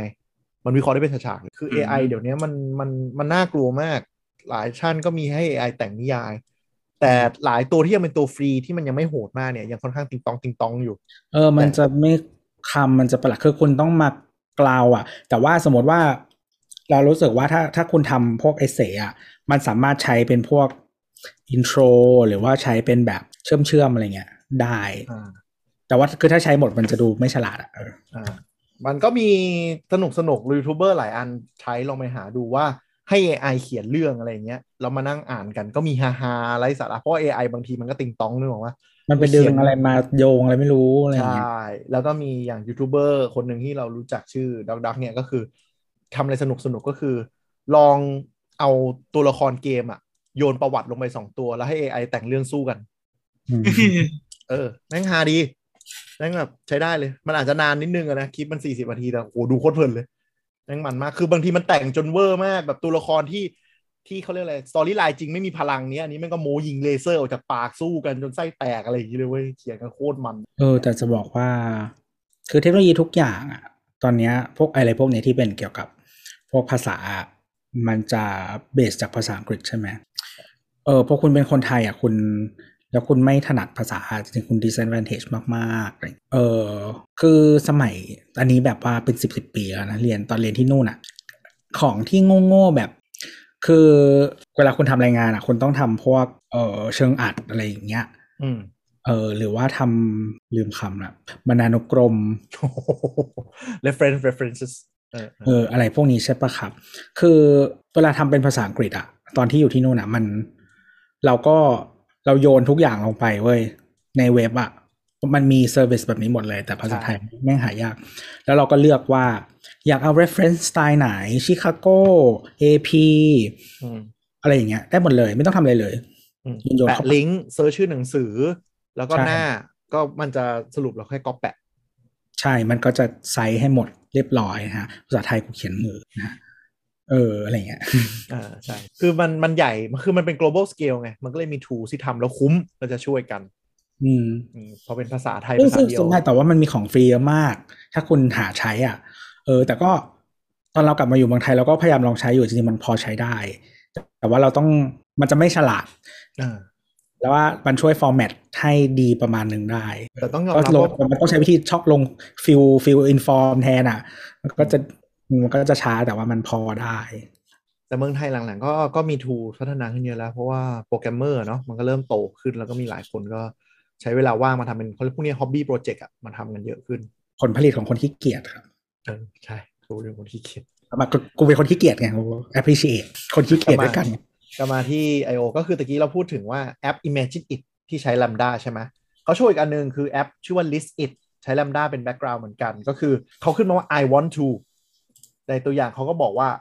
I want to plant a vegetable garden อยากทำสวน พอพิมพ์ปุ๊บ มัน list ให้เลยว่า step หนึ่งถึงสุดท้ายอะคุณต้องเตรียมอะไรและทำอะไรบ้างโอ้เออลองเฮ้ยลองดูดีอันนี้ไปดูไปดู presentation ดูนะฮะเออก็คือแบบแม่ง list ขึ้นมาเลยเว้ย ว่าแบบคุณต้อง โอเค คุณอยากปลูกอะไร ไปหาข้อมูลว่า อะไรปลูกดีที่สุดในพื้นที่คุณ location ประมาณไหน แล้วก็วาง layer นะ อย่าลืม อ่าแล้วสมมติพอเรากดเข้าไปในประเด็นย่อยๆอะมันก็จะแนะนำต่อเว้ยอย่างเช่นแบบ research what grow in your area อย่างเงี้ยกดปุ๊บ มันก็จะ search ปุ๊บว่าแถวเนี้ยปลูกอะไรดี อืมคือกลายเป็น personal assistant แบบแบบจาวิสแล้วอะตอนเนี้ยเออ นี่จาวิดดี ใช่ หรือก็บางทีก็มีแบบ พอ scroll through ก็มีแบบ เนี่ยมีทิปส์ขึ้นมา ว่าแบบ เอ้ย คุณอย่าลืมนู่นนี่นั่นนะ เออ ลองมาดูคือ คือสามารถเข้าไปเทส ได้ด้วยชื่อนะ d.co/ai เช่นเข้าไปลองได้ มีมีให้ลองเล่นเลยนะครับเต็มๆละเออลองเข้าไปดูแอ imagine it list it แล้วก็ talk about it เนี่ยเขาโชว์เลยว่า LaMDA มันทำอะไรได้ นี่แค่แบบแต่แม่งเออน่ากลัวคือ AI มันเริ่มแบบจากยุคที่เราไม่คิดว่าจะทำได้ขนาดนี้มันโตแบบก้าวกระโดดมากจริงซึ่งเรารู้สึกว่าเออ Google I/O ปีนี้แม่ง น่าสนใจว่ะก็คนแต่งจอยก็สบายเลยเนาะไม่ต้องเขียนเออ background เลยละใช่จริง ๆ หรือหรือแบบเราไม่จำเป็นต้องทำให้มันจริงจังคือเราสนุกก็ได้ไงว่า เราโยนพารามิเตอร์ที่เข้าไปแล้วดูว่ามันจะไปผลิตอะไรได้บ้างอะอ่าคือมันก็เตรียมหาแล้วอะอันนี้คือเล่นเล่นเพื่อความ random ไงจริงๆคนได้ไปใช้ประโยชน์จริง ๆ มันก็มีใช่ใช่ใช่เออใช่แต่ว่ามันเป็นมันเป็นยุคกึ่งกึ่งๆอยู่ เรารู้สึกว่า แล้วก็จริง ๆ อันเนี้ยมันเป็น field ที่ ที่ขาดคนมากๆเลยนะโดยเฉพาะเมืองไทยอะเพราะว่าเอ่อ machine learning AI ใช่ไหมใช่อืมเพราะก็คือภาษาไทยยากอยู่แล้ว อันนี้เรื่องที่หนึ่งเออนักภาษาศาสตร์ บ้านเราก็เราคิดว่าผลิตไม่ค่อยเยอะมันเป็นสาขาที่ไม่นิยม อืมเพราะมันไม่ทำอาจจะไม่เซ็กซี่หรือไม่ทำเงินใช่ไหมอืมเออแต่ว่ามันมันมันไม่ใช่แค่นักภาษาศาสตร์ใครก็ได้ มันต้องเป็นเป็นคนที่ bridge the gap ในการทำงานลูกกับสิ่งเหล่านี้ได้เมันต้องเข้าใจความเป็นมนุษย์ และเข้าใจคอมพิวเตอร์ แล้วก็ประสานงานฝั่งโปรแกรมเมอร์กับนักภาษาศาสตร์ว่าให้มันงานมันยังไงมันถึงจะ make sense คือ ระบบการเรียนรู้ AI มันไม่เหมือนคน เพราะฉะนั้นอืมเราต้องแปลยังไงว่าเราอยากได้อย่างเงี้ยแปลให้มันเป็นภาษาคอมยังไง ใช่ใช่ใช่ซึ่งแต่ว่าคือคือคนใช้ภาษาเฉยๆกับนักภาษาศาสตร์อะเข้าใจภาษาไม่เหมือนไม่เหมือนกัน อ่า เออเออมันซึ่งมีมันมี element นั่นอีก ใช่ซึ่งซึ่งซึ่งจริงๆ คอมพิวเตอร์อะมันต้องเข้าใจแบบที่นักภาษาศาสตร์เข้าใจ เพราะว่ามันจะต้อง construct ขึ้นมาด้วยตัวเองได้ไม่งั้นมันสร้างไม่ได้อะก็แต่เราก็พัฒนามาเยอะค่อยค่อยๆคลำไปอะซึ่งตอนนี้ AI ก็ฉลาดขึ้นจริง ๆ แล้วก็มีสกู๊ปหลายอันที่ลองเอาบทความที่ AI แต่งเป็นนิยายเรื่องสั้นอะไรเงี้ยเริ่มเอาไปให้เอ่อเขาเรียกนักภาษาศาสตร์อ่านอืม เริ่มมีการจับไม่ได้แล้ว เออเออเริ่มแบบโอ้เฮ้ยเขียนเหมือนคนมากขึ้นเรื่อยๆขึ้นเรื่อยๆโปรเกรไม่สไม่เร็วหรอกมากเออแต่ว่าหมายถึงว่าภาษาไทยมันมันมีความพิเศษตรงที่ว่าประเทศเราเนี่ย จริงๆมันทั้งเป็นทั้ง curse และ blessing อะนะก็คือคนไทยอะภาษาต่างประเทศอะห่วยส้นตีนที่สุดในภูมิภาคนี้แล้วเราเสพคอนเทนต์ในประเทศจำนวนมาก และตลาดเราใหญ่ประมาณหนึ่งเราจะมีความคล้ายประเทศญี่ปุ่น เออ เพราะฉะนั้นอะมันเป็นชิลเว้ยที่ทำให้ คอนเทนต์ประเทศอื่นอะเข้าประเทศเราไม่ได้โดยตรง แล้วเราก็มีตลาดของตัวเอง เพราะฉะนั้นมันมีอินเซนティブในการพัฒนาอะไรสักอย่างขึ้นมา แต่ แต่วันที่คุณพัฒนาแล้วอ่ะคุณสเกลออกไม่ได้ คือตะกี้ที่ตัวพูดเรื่องเรื่องสเกลมันน่าสนใจจริงเพราะว่านั่นแหละ อย่างสมมติเรามีตลาด 70 ล้านเงี้ย แล้วภาษาเราอ่ะยากกว่าภาษาอังกฤษนะกลายเป็นว่าต้องลงทุนสูงกว่าภาษาอังกฤษแต่ตลาดเล็กกว่า มันเลยเป็นไดเลม่าที่ว่าใครจะเริ่มทำวะ ไม่ต้องภาษาอังกฤษก็ได้ ภาษาเวียดนาม อืม เรายากกว่าหมด เรายากกว่าหมดในหนึ่งหนึ่งเรามีตัวสองของตัวเองอืมสองเราเป็นภาษาที่มีสามเส้น คือหมายถึงว่าเขาเรียกว่า compl- เอ่อ complex writing script อ่า คือมีมีลายไม่ได้อยู่แค่เป็นเส้นยาวไปอันเดียวสามเราเป็นภาษาที่ไม่มีเว้นวรรคสี่เราเป็นภาษาที่มีลำดับชั้น คือเรียกแต่ละคนไม่เหมือนกันอืมคือไทยเนี่ยติดภาษาที่ยากอันดับต้นๆของโลก เราพอๆกับเยอรมันกับจีนอะไรอย่างเงี้ย เออ แต่ความดีงามของภาษาไทยคือ เหมือนจีนแกมมาง่าย อ่าใช่ เป็นข้อดีอย่างหนึ่งที่ลบคะแนนลงมาว่าไทยเรายังไม่ยากที่สุดในโลก คือจริงๆถ้าคุณเรียนพูดอะ ไม่ยาก เออเออเรียนพูดอะไม่ยากแล้วถ้าคุณมีเบสพื้นฐานมาจากภาษาที่มีวรรณยุกต์อะอืมเออจีนเวียดนามอ่าลาวอะไรเงี้ยแบบลาลาวไม่นับกลุ่มแฟมิลี่เดียวกัน อะไรอย่างเงี้ยมันจะมันจะมันจะไม่ยากฝึกออกเสียงให้เป็นอะ มันก็เออจะโอเคขึ้นแล้วก็ยากเราและแล้วภาษาเราเนี่ยถ้าเน้นแค่การสื่อสารและชีวิตประจำวันเนี่ยเลเวลจะง่ายกว่า ไอ้ที่เหลือทั้งหมดอีกมหาศาลอืมเราก็ยังเป็นภาษาที่ที่นั่นแหละแต่ถือว่ายากไงแต่ว่า AI เนี่ยอาจจะต้องรอทางตะวันตกพัฒนาไปสุดอะแล้วเราก็เก็บเขาเรียกเศษเลยที่มันพัฒนาไปแล้วเอามาพัฒนาคืออย่างต่ภาษาแบบมาเลยอะแบบภาษาแบบมาเลยอะอินอินโดอะมีอยู่เท่าไหร่สองร้อยล้านคนอ่าสมาเลยร้อีก มาเลยอีกสามสิบกว่าล้านคนเออเออทำทีเดียวใช้ได้ ภาษาภาษามันแกมมาง่ายด้วย แล้วก็ อ่าใช่ไม่ต้องมีสคริปต์เพราะตัวอังกฤษหมดอืมตัวละตินตัวละตินหมดย่างงี้ยเออได้แกมมาก็ง่าย ตัวละตินหมดนู่นนี่นั่นอะไรอย่างเงี้ยเออแต่ว่าแต่คือเราเราไม่เป็นนะ แต่ว่าคุยกับคนอินโดมาเลยเขาบอกว่าเวลาอ่านเขาจะรู้ว่าอันเนี้ยอินโดหรือมาเลยสำนวนนะมันเขาเรียกสำนวนไม่ใช่ดิสำเนียง ไม่ใช่สำเนียงด้วยพี่ วิธีการมันเขียนอะเออคือจริงๆมันเป็นภาษาบางบางที่เขาจะถือว่าเป็นภาษาเดียวกัน เออ แต่ว่ามันจะมีอาจจะมีการเลือกใช้คำอะ คือสมมุติว่า เหมือนไทยกับลาวอะ สมมติเราไม่ใช้ตัวลาวไม่ใช้ตัวไทย แต่เออให้สมมติใช้ใช้ตัวสอนเดียวกันอะ เราจะรู้ว่าอันเนี้ยภาษาลาวและนี่ภาษาไทย จริง ๆ คือไทยกับไทยกับภาษาอีสานก็ได้เอบางอทีเออเออเออคือคำอะ มันมีรากเดียวกันมันมีความหมายร่วมกันอยู่ แต่เราใช้ในบริบทต่างกัน อืม อะไรอย่างเงี้ย อย่างเช่นอืมหรือภาษาอีสานหรือเปล่าภาษาเหนืออะเวลาภาษาไทยอะคำว่าพัดอะเราใช้คำว่าพัดใช่ไหมภาษาเหนือเราใช้คำว่าวีวีเออเหมือนเหมือนกันยังไงใช่ไหมเคยได้ยินคำว่าพัดวีปะอืมเออเพราะจริง ๆ มันเป็นคำเดียวกันเออแต่เราเลือกใช้คนละคำเนาะปะแบบคนไทยคนคนภูมิภาคนี้ชอบกล่อนคำลงไปเรื่อยๆคือจนคืคำอหาออริจินอลหายภาษาไทยอะมันมีคำซ้อนเยอะมากคำซ้อนคือคำที่เอามารวมกันแล้ว แล้วแล้วรวมความเอ่ออาจจะเป็นความคำซ้อนอะคือเหมือนคล้ายตรงข้ามใช่ปะพัดวีอะมันคือคำเหมือนทีเนี้ย อันเนี้ยเราอาจจะรวมให้มันสร้อยสวยงามใช่ปะแต่ว่าภาษาภาษาไทยอะเออไทยภาคกลางอะเราก็เวลาพูดคำเดียวเราใช้คำว่าพัด แต่ว่าที่เหนืออะเขาใช้คำว่าวีจริงๆมันคือคำเดียวกันแค่นี้เราเองว่ามันคือวัฒนธรรมการแต่งเอ่อร้อยกรองอะฉันทลักษณ์อะ จับคำมายัดยัดๆให้มันดูสวยงาม ไม่ไม่อันนี้คือวิธีวิธีจำของเราที่เราจะทำให้คือเวลาดูคำซ้อนอะมันมันซึ่งมันมีแบบนี้เยอะ อันนี้เป็นตัวอย่างเดียวแต่ว่ามันมีคำแบบนี้เยอะมากที่คำซ้อน เพราะว่าบางทีอะบทบทแบงค์เราอะจะเวลาเรานึกถึงคำหนึ่งอะเราจะนึกถึงคำที่ใช้บ่อยที่สุด แต่ว่าจริงๆมันมีคำเหมือนอีกมากมาย แล้วพอเป็นในภาษาใกล้เคียงกับ Family เนี้ยอืมนี่เขาใช้คำอื่น แล้วมันจะทำให้เรารู้ความหมายทันที อืมอืมอันนี้คือเขาเรียกอะไรนะ คนที่ชอบ เอ่อเขาเรียกดิกลากศัพท์คำใช่ปะอืม เออสนุกนะ ถ้าทำถ้าทำได้สนุก etymology เออ เออ อันนี้แล้วนึกคือสสายที่อะอะไรที่ชอบอะไรพวกนี้มาก เออ อยากเรียนอักษรมาก และนี่คือเหตุผลที่แบบนึกสภาพเราต้องเอาพวกนี้ไปเรียนให้ AI มันเริ่มเข้าใจก่อน เข้าใจประวัติศาสตร์คน เข้าใจภูมิที่มาก่อน แต่มันมันมันเรียนด้วยความเร็วสูงมากนะ ซึ่งไม่แปลกใช่อาจจะมัไม่นไม่ใช่ถึงคนไง เออสิบปีมันอาจจะกลายเป็นแบบ มีจาวิสโผล่ขึ้นมาจนเราแล้วแล้วคือเราฟีดฟีดแบบ literature เข้าไปเข้าไปคือสมมุติว่าคุณเป็นนักเรียนอักษรศาสตร์วันนี้คุณอ่านหนังสือมาแล้วกี่เล่มโยนไปแป๊บเดียวมันได้อ่านอ่านหมดแล้วเออคือทั้งชีวิตของคุณอะ AI อาจจะเรียนได้ภายในหนึ่งวัน แล้วคูณหลายเท่าอะไรอย่างเงี้ยแล้วก็อย่างกระบวนการ machine learning ก็คือเราให้มันเรียนรู้ด้วยตัวเองก็คือ พอเราโยน Data input เข้าไปจำนวนมหาศาลอะ ก็ลองให้มันเขียนแล้วลบเขียนแล้วลบเขียนแล้ว study เขียนแล้วให้คะแนนกันเอง เขียนแล้วอะไรเงี้ยให้มันพัฒนาขึ้นไปเรื่อยๆอีกอืมเพราะฉะนั้นจริงๆเอ่อ AI หรืออะไรพวกเนี้ยมันมาจาก science ก่อนแต่ว่า ถ้าคุณทำงานในสาย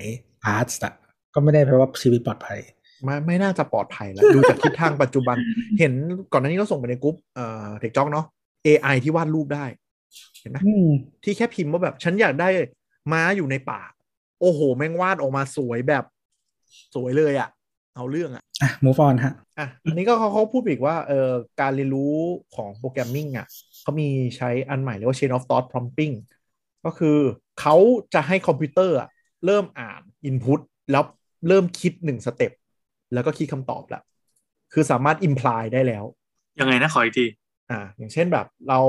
ใส่โจทย์คณิตศาสตร์ลงไปอะก็คือมันจะเริ่มคิดเป็นกระบวนการคิดเหมือนมนุษย์ หมายถึงอ่าสมมติเราใส่ input ไปว่า ใส่โจทย์คณิตศาสตร์ไปอย่างเงี้ยแล้วเราก็บอกวิธีการคำนวณว่ามันเริ่มอย่างโจทย์ อันนี้เขาบอกว่าโรเจอร์มีลูกบอลเทนนิสอยู่ห้าลูก ซื้อเทนนิสอีกอีกสองกระป๋องกระป๋องหนึ่งมีสามลูก ตอนนี้มีทั้งหมดกี่ลูก คือเวลาคนเราคิดก็จะบอกว่าโรเจอร์เนี่ยมีลูกมีบอลอยู่ห้าลูก ซื้อมาสองกระป๋องหนึ่งกระป๋องมีสามกระป๋องสองคูณสามคือหกบวกกันคือสิบเอ็ดนึกออไหมอืม เราเอาเนี้ยใส่ให้ AI แล้วเราถามคำถามถัดไปว่า เฮ้ย ในเดือนพฤษภาเนี่ย มีกี่ชั่วโมง AI มันก็จะไปใช้กระบวนการคิดเดียวกันแล้วว่า วันหนึ่งเนี่ยมี 24 ชั่วโมง เดือนหนึ่งมี 31 วัน 31คูณ24 เท่ากับ 744 ชั่วโมง เพราะฉะนั้นเดือนพฤษภาเนี่ยมี744ชั่วโมง คือกลายเป็นว่าเหมือนเราสอนเด็กให้คำนวณเข้าใจ logic อะคือเราไม่ไปคือการเขียน programming ก่อนหน้าเนี่ยเราเขียน logic ให้โปรแกรมถูกปะนึกภาพออกไหมพี่แอน นึกออกอะเราต้องเขียนสูตรคณิตศาสตร์ให้มันถูกปะแต่ตอนเนี้ยเราอะสอนกระบวนการคิดเหมือนเด็กอะเหมือนเราสอนเลขเด็กประถมแล้วให้ AI มันเข้าใจว่า อ๋อ มึงคำนวณอย่างนี้ งั้นกูจะเอา logic reasoning process เนี้ยไปพัฒนากระบวนความคิดตัวเอง อืมคือมันเอาไปเอาไปคิดอย่างนั้นอะคือเราไม่ต้องมานั่งบอกว่าแบบ เดือนหนึ่งมีกี่วันวันหนึ่งกี่ชั่วโมงอะไรเงี้ยเอ้ไม่ใช่เราไม่ต้องมานั่งแบบทำดัตต้าเบสให้มัน แล้วให้มันไปขุดมาตอบ แต่ให้มันเข้าใจว่าจากที่มันไปวิ่ง Google Search วิกิพีเดียอะไรทั้งหมดเนี่ย อ๋อ ปีหนึ่งมี12เดือน เดือนพฤษภาคมมี31วัน วันหนึ่งมี24ชั่วโมง เพราะฉะนั้นคำตอบคือเอามาคูณกันได้744ชั่วโมง คือมันเริ่มคิดเหมือนคนมากขึ้นเรื่อยๆอะคืออย่างนี้เอ่อถ้าถ้าอธิบายอย่างนี้อาจจะงงนิดนึงเพราะว่า เพราะว่าทุกวันนี้ programming มันตอบเรื่องพวกนี้ได้แล้ว อ่า แต่อ๋อโอเคแต่อ่ามันต่างกันยังไง มันต่างกันยังไงอ่ามันต่างที่กับกระบวนการได้คำตอบอ่าก่อนก่อนหน้าเนี้ยก็คือ programming มันทำได้อยู่แล้ว ก็คือไป search database คอมพิวเตอร์มันรู้อยู่แล้วมันมันถูกสอนมาเป็นอย่างนี้แล้ว ใช่แต่เนี้ย assume ว่ามันไม่มี database ที่โดยเฉพาะที่จะตอบเรื่องเนี้ย แต่มันไปอิมพลายข้อมูลจากความรู้ที่มันมีได้อะเอออย่างนักเกี้ยเราโยนโจทย์คณิตศาสตร์ลงไป เพื่อให้เข้าใจว่าการคำนวณเลขอะ คือทำอย่างนี้นะ อันเนี้ยคือสิ่งที่เรียกว่าคณิตศาสตร์อืมคือการเอาโจทย์เอาตั้งโจทย์คำถามมา ถอดกลับมาเป็นสูตรคณิตศาสตร์แล้วได้คำตอบนี่ออกปะคือคุยเป็นภาษามนุษย์อะแล้วให้คอมพิวเตอร์เข้าใจภาษามนุษย์ว่า การที่เราโยนโจทย์แบบเนี้ยกำลังอิมพลายว่าอะไรคำตอบอะไร แล้วฉันไปหาข้อมูลที่มีออกมา เอามาคูณตอบอืมเหมือนเหมือนสอนเด็กประถมถอดโจทย์คณิตศาสตร์แล้วแก้สมการ มีมีตัวอย่างการใช้งานที่เอาไปใช้จริง ๆ แล้วว่าว้าวไหมอย่างอันนี้คันนี้เขาโชว์เขาโชว์เฉยๆว่าว่าเราสามารถ AI สอนให้ AI คิดอย่างนี้ได้แล้ว เออ คือหมายถึงว่าเราโยนโจทย์ลงไปโยนโยนประเด็นโยนวิธีการคิดลงไปอะแล้วให้ AI ไปอ่านวิธีการคิดแล้วเอาไปใช้กับอย่างอื่นได้ อันนี้เขายังไม่มีตัวอย่างอะไรชัดเจน เราเข้าใจว่าเขาว่าเขากำลังจะเริ่มใช้วิธีนี้ในการสอน AI คือเท่าที่เคยเห็นนะเคสอะไรแบบเนี้ย ที่ว้าวที่สุดก็คือ เอา AI ไปแกะพวกพวกจารึกโบราณน่ะอืมอืมซึ่งมันเป็นภาษาที่ตายไปแล้ว หรือว่าจารึกมันสูญหายมันหายไปกี่หน้า แล้วที่เหลือ AI แบบไปปฏิดประต่อกันเอง ใช่หรือคือคือแบบ Rosetta Stone อะเออคือ Rosetta Stone เนี่ยมันคือ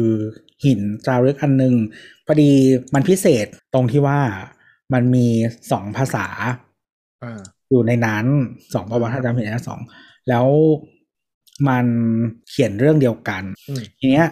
พอเราอ่านได้หนึ่งเราคือภาษาหนึ่งอะ มันมันยังอยู่ ภาษาหนึ่งมันไม่อยู่แล้วอะอ่าอืมพอเราอ่านได้ จากอันเนี้ยแกะตัวอักษรและวิธีสตรัคเจอร์ภาษาในนั้นได้ของภาษาที่มันไม่อยู่แล้วอะอืมเราจึงนำสิ่งเนี้ยไปใช้กับจารึกอันอื่น เออเออซึ่งใช้เวลานานมาก เออว้าวแล้วพอมันมีอะไรแบบนี้ขึ้นมามันก็จะย่นสิ่งนั้นลง นึกนึกเคสหนึ่งเอาพี่แอนอะถ้าเป็น extreme ก็เกิดจะเป็นไปได้ว่า ถ้าสมมุติเรามีสมุดบันทึก หรือสมุดไดอารี่ let's say ไอน์สไตน์อะไรเงี้ย แล้วลองให้ AI อ่านดูอะมันอาจจะเข้าใจกระบวนการคิดแบบไอน์สไตน์แล้วก็ได้คำตอบใหม่ออกมา อ๋ออืมนึกออกปะอืมคือแทนคือ AI ปัจจุบันเนี่ย เราโยนวิธีการ input หรืออะไรที่อยากโยนลงไป แล้วให้มันเรียนแบบแล้ว เราทำใหม่ทำซ้ำไปเรื่อยๆ แต่ไม่ได้ให้เข้าใจกระบวนการคิด แต่ตอนเนี้ยมันกำลังจะย้อนแล้วฉลาดอีก step ว่า มันเข้าใจกระบวนการคิดได้ว่า คนที่เขียน guideline หรือเขียนข้อมูลตรงเนี้ย เขาตัดสินใจแบบนี้หรือคิดแบบนี้เพราะอะไร ซึ่งอนาคตถ้า AI มันเริ่มเข้าใจกระบวนการคิด มันอาจจะได้คำตอบที่ต่อยอดไปอีก นึกสภาพถกแบบ AI ถกปรัชญาได้อะเพราะมันไม่ได้คิดในอดีตแล้วทำซ้ำไปเรื่อยๆแล้ว มันคิดต่อยอดเลยออกไปเลย โอ้ สิ่งนี้มันพาไปสู่หนังไซไฟแนวใช่ดิสโทเปียมากเลยนะ ใช่ มันคือกลายเป็นว่าเราทีนี้ที่ผมยกตัวอย่างเมื่อกี้มันเหมือนสอนเลขเด็ก เวลาเราสอนเลขเด็ดเลขเลขเด็กไม่ใช่เลขเด็ดเลขเด็ดเด็กเด็กประถมอย่างเงี้ย เขาเข้าใจกระบวนการคิดอะเขาก็จะสามารถไปอ่านโจทย์อื่นแล้วได้คำตอบเอาเอาคอนเซปต์อะ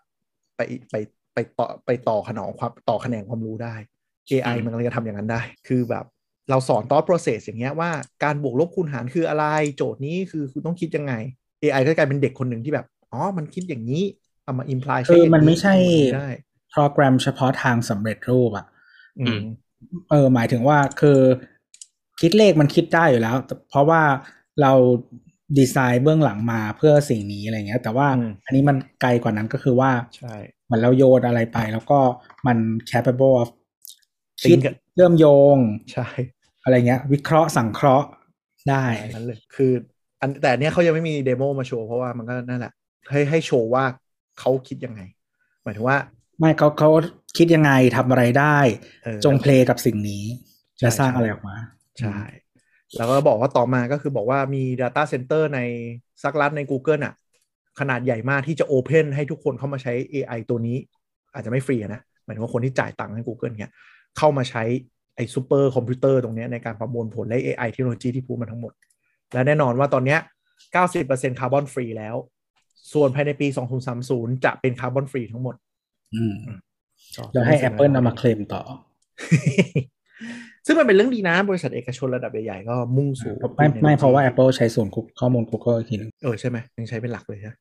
อ่าหลักน่าจะ AWS เอ่อใช้ทั้ง AWS เอ่อ Google แล้วก็ Azure ใช้หมดเลย กระจายความเสี่ยงอันนี้จบไปจะเป็นแต่ก็ยังล่มบ่อยนะ เออหลังๆไอคาวก็ล่มบ่อย หมายถึงว่าทั้ง Amazon ทั้ง Google Service ทั้งไอคาวมันเริ่มล่มถี่ขึ้นนะ ไม่รู้เกิดอะไรขึ้น เออ งงเหมือนกันแล้วมันเออมันล่มล่มบ่อยขึ้น คือคือ คือ Apple อะทำของตัวเองน้อยอยู่แล้ว แล้วปกติมันก็มี downtime มากกว่าคนอื่นอืมอยู่แล้ว เอออันนั้นต้องยอมรับแต่ว่าหลังๆมันบ่อยขึ้นแล้วก็เขาก็ไม่ค่อยพัดเพิ่มของตัวเองนะเออ ไม่รู้ strategy เขาไหมอืมแต่คือแต่คือภูมิภาคเราอะ ก็ไม่ค่อยมีศูนย์ข้อมูลพวกนี้อยู่แล้วด้วยอะไรอย่างเงี้ย แต่แต่ AWS มีที่อินโดปะใช่ไหมนอกจากสิงคโปร์ไม่รู้รู้แค่สิงคโปร์ว่ะนั่นแหละ อะอันนี้ก็จบส่วนที่เป็น Google แล้ว Google ก็คือเราเปิดมาตอนแรกเป็นโปรดักต์ใหม่ๆเนาะช่วงที่ Session Computing ตะกี้คือ AI ล้วนๆเลย เป็นธีมที่เขาเน้นเออร้อนจริงเออเราไปดู presentation ได้น่าสนใจอยู่อะต่อมาก็จะเป็น Android แล้วเมื่อกี้เราพูดตอนเปิดรายการไปว่า SMS กำลังจะตาย คือตอนเนี้ย Android กำลังจะทำ Android 13ตอนนี้พูดอย่างไรก็ Android 13กำลังจะทำสิ่งที่ว่า RCS ซึ่งก็คือ iMessage ในหมู่เขา Android ทำมาแล้วเออทำมาแล้วเนาะตอนนี้500ล้านเครื่องแล้ว แล้วก็มันจะไม่เหมือนมันไม่เหมือน iMessage เพราะว่ามันไม่ end to end encryption End-to-end ไม่ใช่หรอ encrypted นะ ถ้าคุณผ่านเครือข่ายไม่มันมันมันไม่ encrypt เออ ไม่รู้ว่าเขาเรียกว่า private messaging ตะกี้เราฟังอยู่แต่ anyway ก็คือจะดันทางนี้ให้ชัดเจนแล้วก็จับมือ Android partner ทุกคนและรวมถึงเทลโคทั้งหมด จะยกเว้นย้าย Apple อยู่แล้วจะเขาขออยู่เขาอ้อนอ้อนอยู่ไม่ใช่เหรอเออเออคือเขาจะคืออนๆใช่ห้ใช่ Apple คือเขามพยายาม แต่ว่า Apple ก็แบบ คือเอาจริงๆมันไม่มีความหมายนะ ถ้าไม่มี Apple อะ อะไรที่ Apple ใช้ iMessage e e อะไรนะ e green bubble blue bubble เขายังไม่ด่ากันเลย เล่นตัว คือเขาด่าไง แล้วแล้ว Google ทำยังไง Google ก็คือ ถ้าเขาส่ง iMessage มา แต่ว่าแบบเรารับไม่ได้เราก็เลยทำให้อ่านออกแปลว่ากด reaction มาเราอ่านออกนะจ๊ะโคตรเศร้า ก็คืออ่า SMS กำลังกำลังจะตายในเชิงว่าถ้า RCS มันมันมันพิกอัพจริงอะ ก็คือเทลโคหรือว่าการเราส่ง OTP ทั้งหมดไม่ต้องผ่าน SMS แล้วก็จะเป็นฟีที่เจอร์ใหม่คือคือ SMS ตัวใหม่อะแหละ ก็คืออาเป็นเป็นเป็นแพลตฟอร์มที่มันดีขึ้นเป็นดิจิตอลมากขึ้นเหมือนเป็นแชทอะโดยไม่อ่าต้องมาเป็นระบบผ่าน text เหมือนเดิม คือ SMS อะมีมาเกินอายุเราแล้วมั้ง ใช่ limitation มันเยอะมากไง คือมันเป็นอะไรที่มันก็ควรตายไปได้แล้วอะ to be fair เคยทะเลาะกันนักข่าวฝรั่งคนหนึ่งในทวิตเตอร์ว่าเรื่อง RCS นี่แหละ เหมือนเขาเขา praise แหละอะไรประมาณนั้นอะว่าแบบมันจะให้อะไรใหม่ ๆ มากมายนู่นนี่นั่นฟังก์ชันดีอะไรอย่างเงี้ยเออเราก็บอกว่ามัน so Ameri can อะอ่าหมายถึงว่ายังใช้แอป text เป็นคุยกันใช่ปะใช่แล้วเราก็บอกว่าแบบ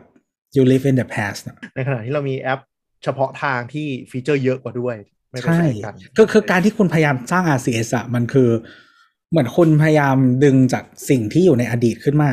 คือมันเป็นมันเป็นมันเป็นอย่างนี้ว่ะมันเป็นการการการดึงอำนาจกลับมาของ telco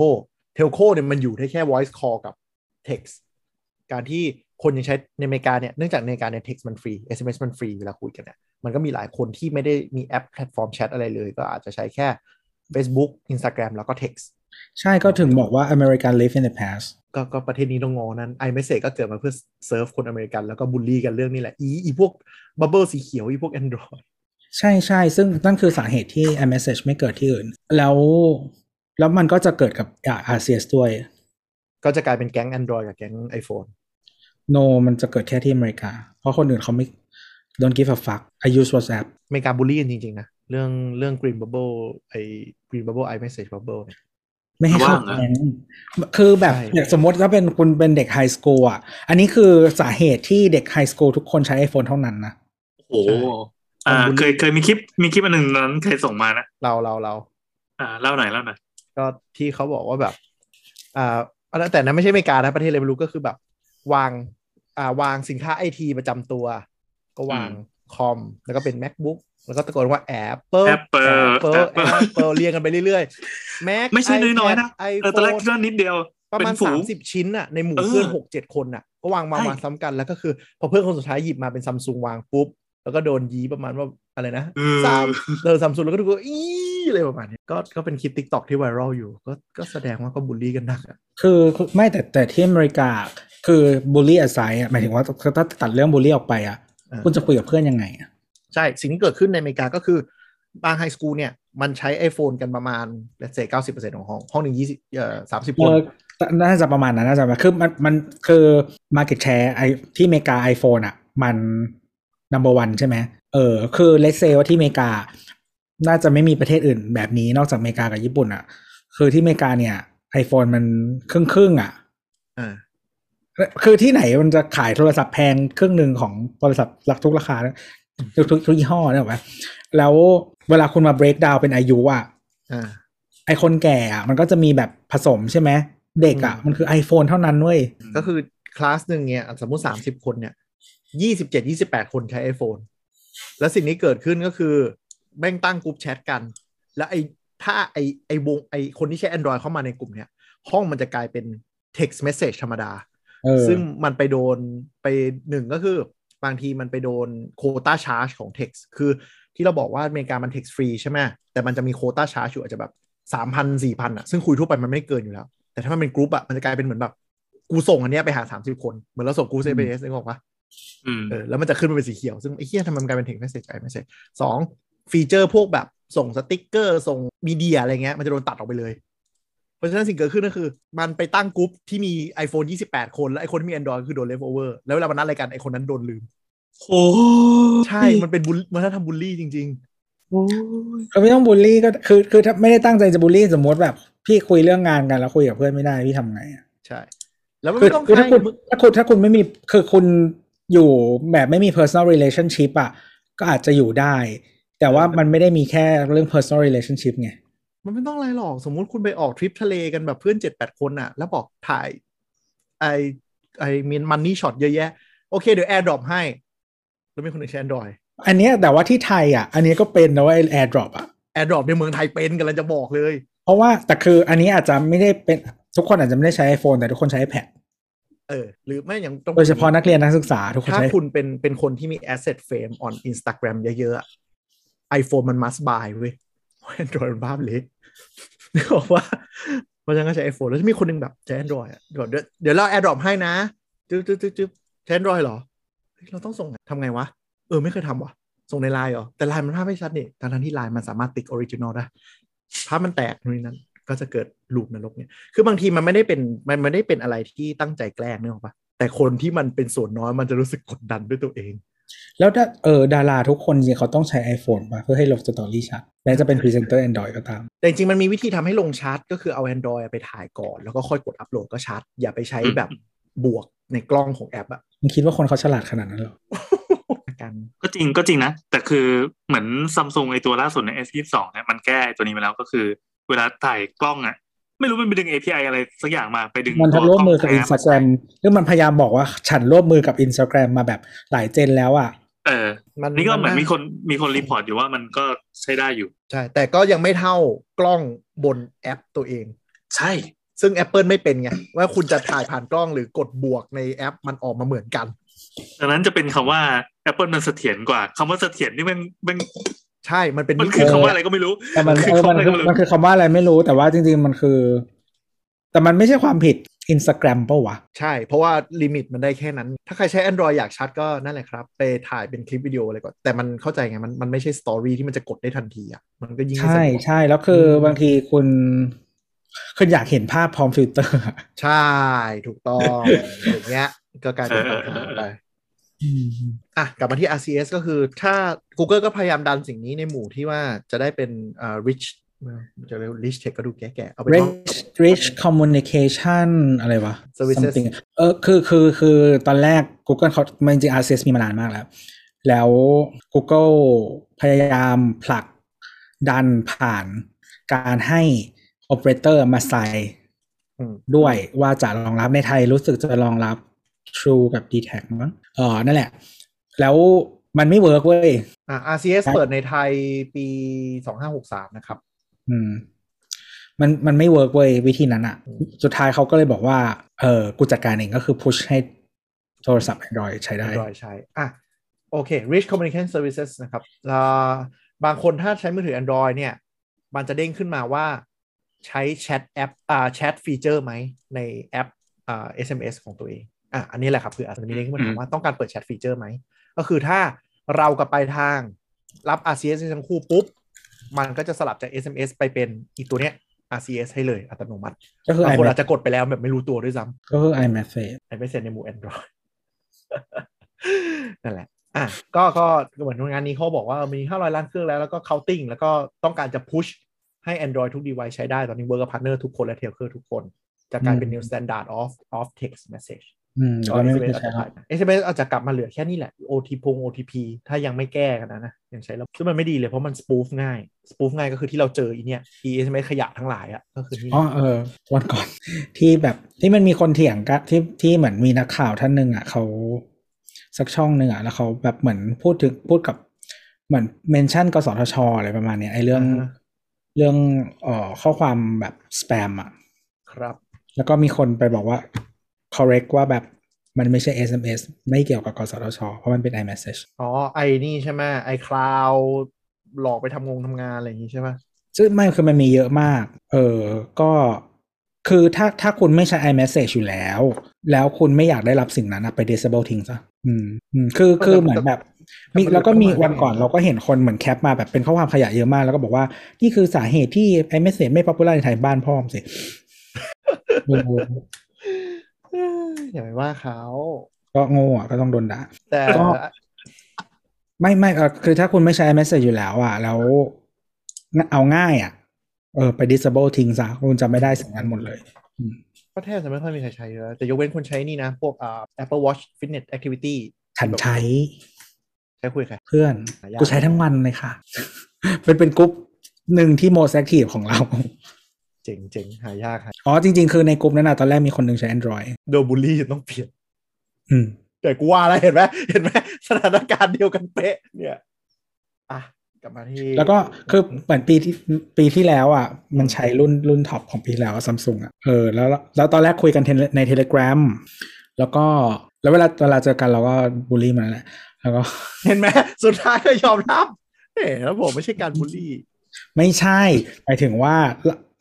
ถ้าคือบางอย่างอะ ไม่ไม่แค่จะ take ออกมาว่าแบบถ้าถึงไม่มีบูลลี่อะเวลาใช้ชีวิตอยู่แบบนั้นอะ แม่งอยู่ไม่ได้ อะ anyway แต่ว่าอันนี้คือเกี่ยวกับบูลลี่ แต่ว่าอันนี้เคสของเราเอง แล้วแล้วก็ เออนั่นแหละ แล้วทุกวันนี้ก็คือนั่นแหละ มันก็ใช้ทุกอย่างเป็น Apple หมดแล้วอืมอืมครับกลับมากลับมาที่งาน อะ RCS จบไปแล้ว ต่อไปฟีเจอร์ถัดไปที่ว้าวมากคือ Google Wallet เหมือน Apple Wallet ทุกอย่างครับอะข้าม มันเหมือนทุกอย่างจริง UI ยังหน้าตาเหมือนกันเลย ก็คือสามารถเอาบัตรสมาชิกอะไรทั้งหลายแหล่ที่ส่งมาทางอีเมล ตัวข้างบนตัวเครื่องบิน add เข้าไปใน Wallet ของ Google ได้แล้ว ผมก็ย้อนกลับไปดู keynote ของ W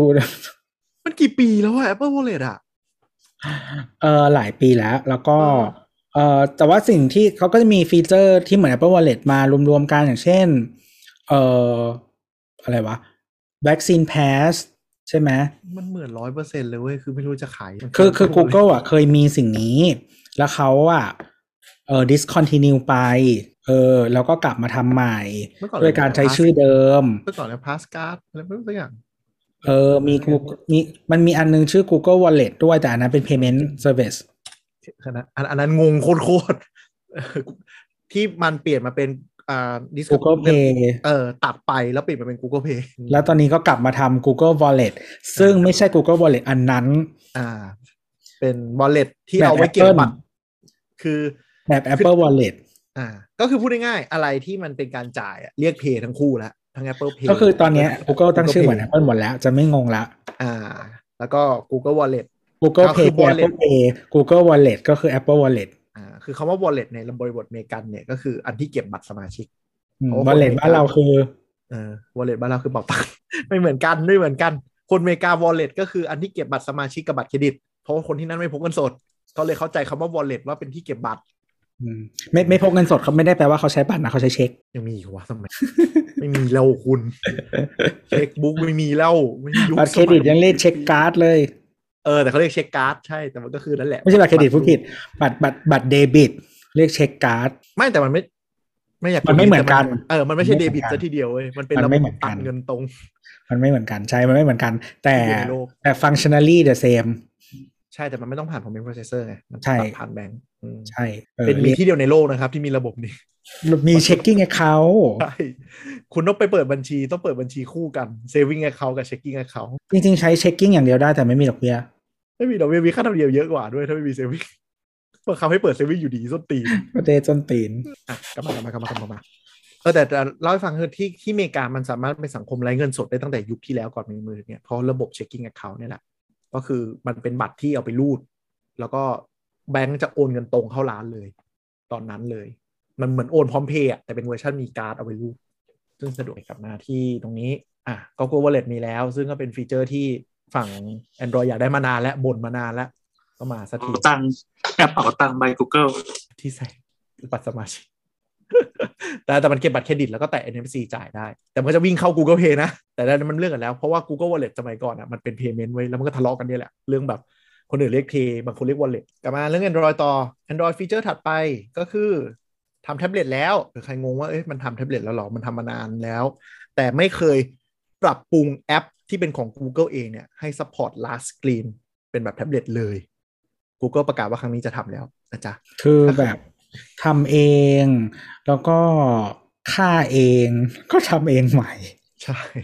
คือเผื่อใครเผื่อใครใช้พวก Galaxy Tab หรือ Lenovo Tab เนี่ยจะรู้สึกว่าเอ๊ะมันก็พอใช้ได้เนี่ย อันเนี้ยเกิดจากอ๋อทางค่ายเนี่ยแก้ UI ใช้แอปมา Microsoft ยังดีกว่าอ่าคือ Samsung หรือ Lenovo เนี่ย แก้ Android UI มหาศาลเพื่อให้มัน usable ในฐานะแท็บเล็ต ไม่ได้มาจาก Google อันนี้ Google บอกว่าเดี๋ยวฉันทำเองแล้วจ้ะเดี๋ยวฉันจะปรับปรุงอินเทอร์เฟซหลายๆอย่างให้ support อ่าแท็บเล็ตมากขึ้นนะครับ ก็สัญญาว่าจะมี 20 บวกแอปที่จะ optimize ให้เป็น Google Tablet ซึ่ง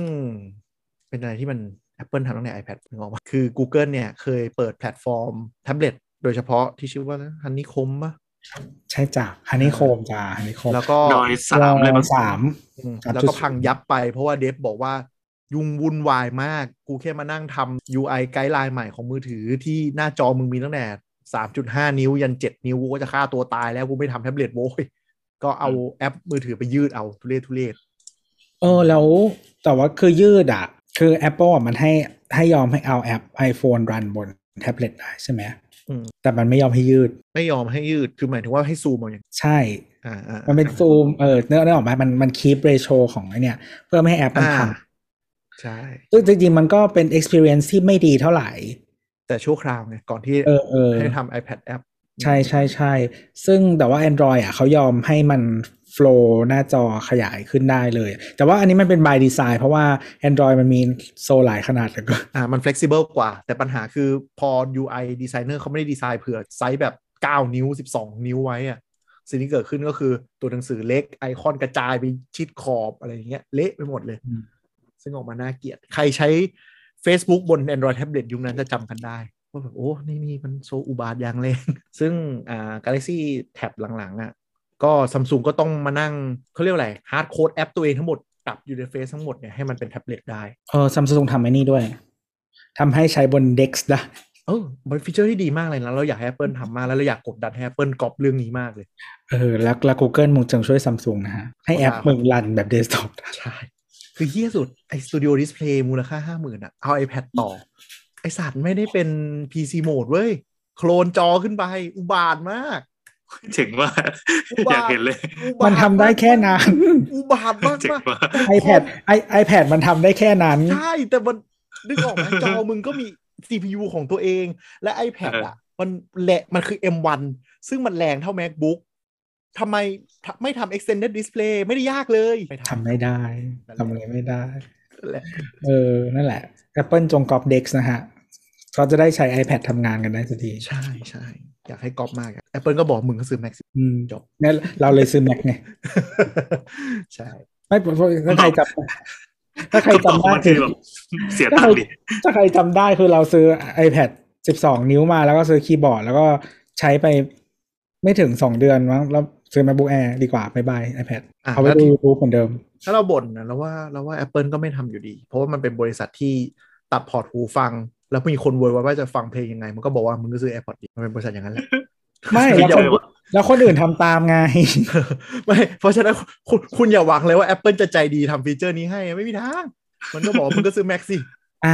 Google ยังตัดเลยเรามันก็อะเดี๋ยวอะเดี๋ยวเดี๋ยวไปถึงมือถือ Google เนี่ยในนี้แหละ มามามาไม่ถือไม่ถือถือไหนนะเมื่อกี้อันนี้คือแท็บเล็ตก็จบแท็บเล็ตอ่าแต่ว่าโอเคจะ optimize ตัวแท็บเล็ตแล้ว ต่อไปก็ซุยเรื่องนี้แหละ ecosystem เรื่องเหมือน hand off ของ Apple เลยก็คือ คุณใช้มือถือกับมันแท็บคืเล็อต hand off เลยมันแบบเออโอ้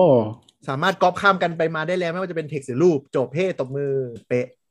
เออคืออะไรคืออะไรขยายนิดนึงก็ hand คือ off ก็คือ hand off ก็คือสมมติว่าคุณมีเอ่อ iPhone ใช่ไหมครับ และ iPad iPad อ่า Mac ที่ sign in ด้วย Apple ID เดียวกันอ่าเวลาคุณ copy command C เนี่ยอืม คุณไป command V ที่ไหนก็ได้มันจะเป็นสิ่งเดียวกันอ๋อจบแค่นั้นแหละ อันนี้ก็คือเรากดอันนี้เขาโชว์ในใน presentation ก็คือ ฉันอยากก๊อปมือถืออ่ารูปบนมือถือ ฉันกดค้างไว้ แล้วก็กดเซนอ่า copy มันก็สามารถวืบไปที่แท็บเล็ต Android ที่ล็อกอินแอปไอ้ Google ID เดียวกันอืมก็ก็ก็ก็ก็ Apple เลย ไม่แต่จริงๆ มันเป็นมันเป็นของดีเว้ยดีมากๆ ใช่ใช่ดีแล้วที่ควรจะก๊อปมันควรจะทำได้แล้ว และนี่คือสิ่งที่เราพูดไปตอนรายต้นรายการว่า Google พยายามทำ ecosystem ของตัวเองแล้วตอนนี้ จริงๆ Google ก๊อปมาหลายอันแล้วที่ที่มันดีอย่างเช่น อะไรอะ มันชื่ออะไรวะ ที่ที่มันเป็นเหมือน pair บลูทูธง่ายๆ ของ Apple อ๋อไอที่เปิดฝาข้างๆ เออ แล้วก็แล้วก็เจอเลย อะไรอย่างนั้นอะอืมคือมีมีให้ใช้แล้วนะฮะถ้าไม่รู้มีใครใช้กันหรือเปล่าเอ่อมันต้องซื้อฮาร์ดแวร์ที่รองรับนะ ก็ไม่รู้อันไหนบ้างอืม แต่ของ Apple มันง่ายไงก็คือของ Apple ก๊อปกันไปก๊อปกันมาแหละสองค่ายเนี่ยเออซึ่งดีแล้วซึ่งดีแล้วใช่ซึ่งดีแล้วของดีก็ก๊อปไปเถอะอ่านะฮะอ่าแล้วก็แต่ว่าอันนี้เราใช้ในชีวิตประจำวันทุกวันตลอดเวลาดีมากๆ hand off อะอืม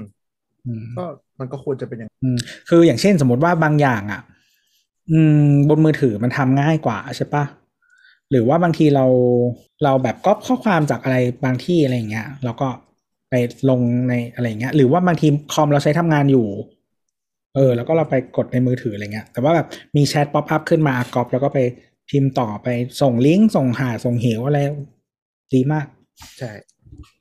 คือตัวเราจะบอกว่าซื้อ Mac เถอะถ้าคุณใจมันก็ควรจะเป็นอย่างนั้นอยู่แล้วโอเคอะอันเนี้ยไอที่ Google พูดถึง ecosystem เนี่ยเขาเรียกว่า ambient approach เรียก ecosystem เขาเรียก ambient approach คือหมายถึงว่าทำอะไรให้มัน seamless แบบเป็นธรรมชาติ เข้าใจยากสิบหายเออ แล้วก็ต่อไปก็เปิดตัว Pixel 6 ซึ่ง Pixel 6a โทษทีเปิดตัว Pixel 6a แล้ว 6a Pixel 6 มีไปแล้วเออ 6a คือรุ่นดรอปลงมานะครับ ก็เป็นราคาย่อมเยาว เป็นมือถือที่เน้น AI มีชิปเป็นของตัวเอง แล้วก็ teasing Pixel 7 อ่ามีและ7 Pro 7 และ 7 Pro ซึ่งแม่งเป็นกล้องหลังที่อุบาทโคตรโคตรแล้วว่ามือถืคืออันเนี้ยจะเป็นอุบาทแล้วไม่คิดว่านี่จะดีไซน์ที่อุบาทได้ขนาดเนี้ยคือดีไซน์ที่คล้ายกับตัว Pixel 6 และ 6 Pro เดิมอืม แต่ปรับแถบจากกระจกเป็นโลหะ แถบคาดกล้องอะ อืมถูกต้อง เออ แล้วก็มีสีใหม่อะไรของมันอะตามสไตล์ ซึ่ง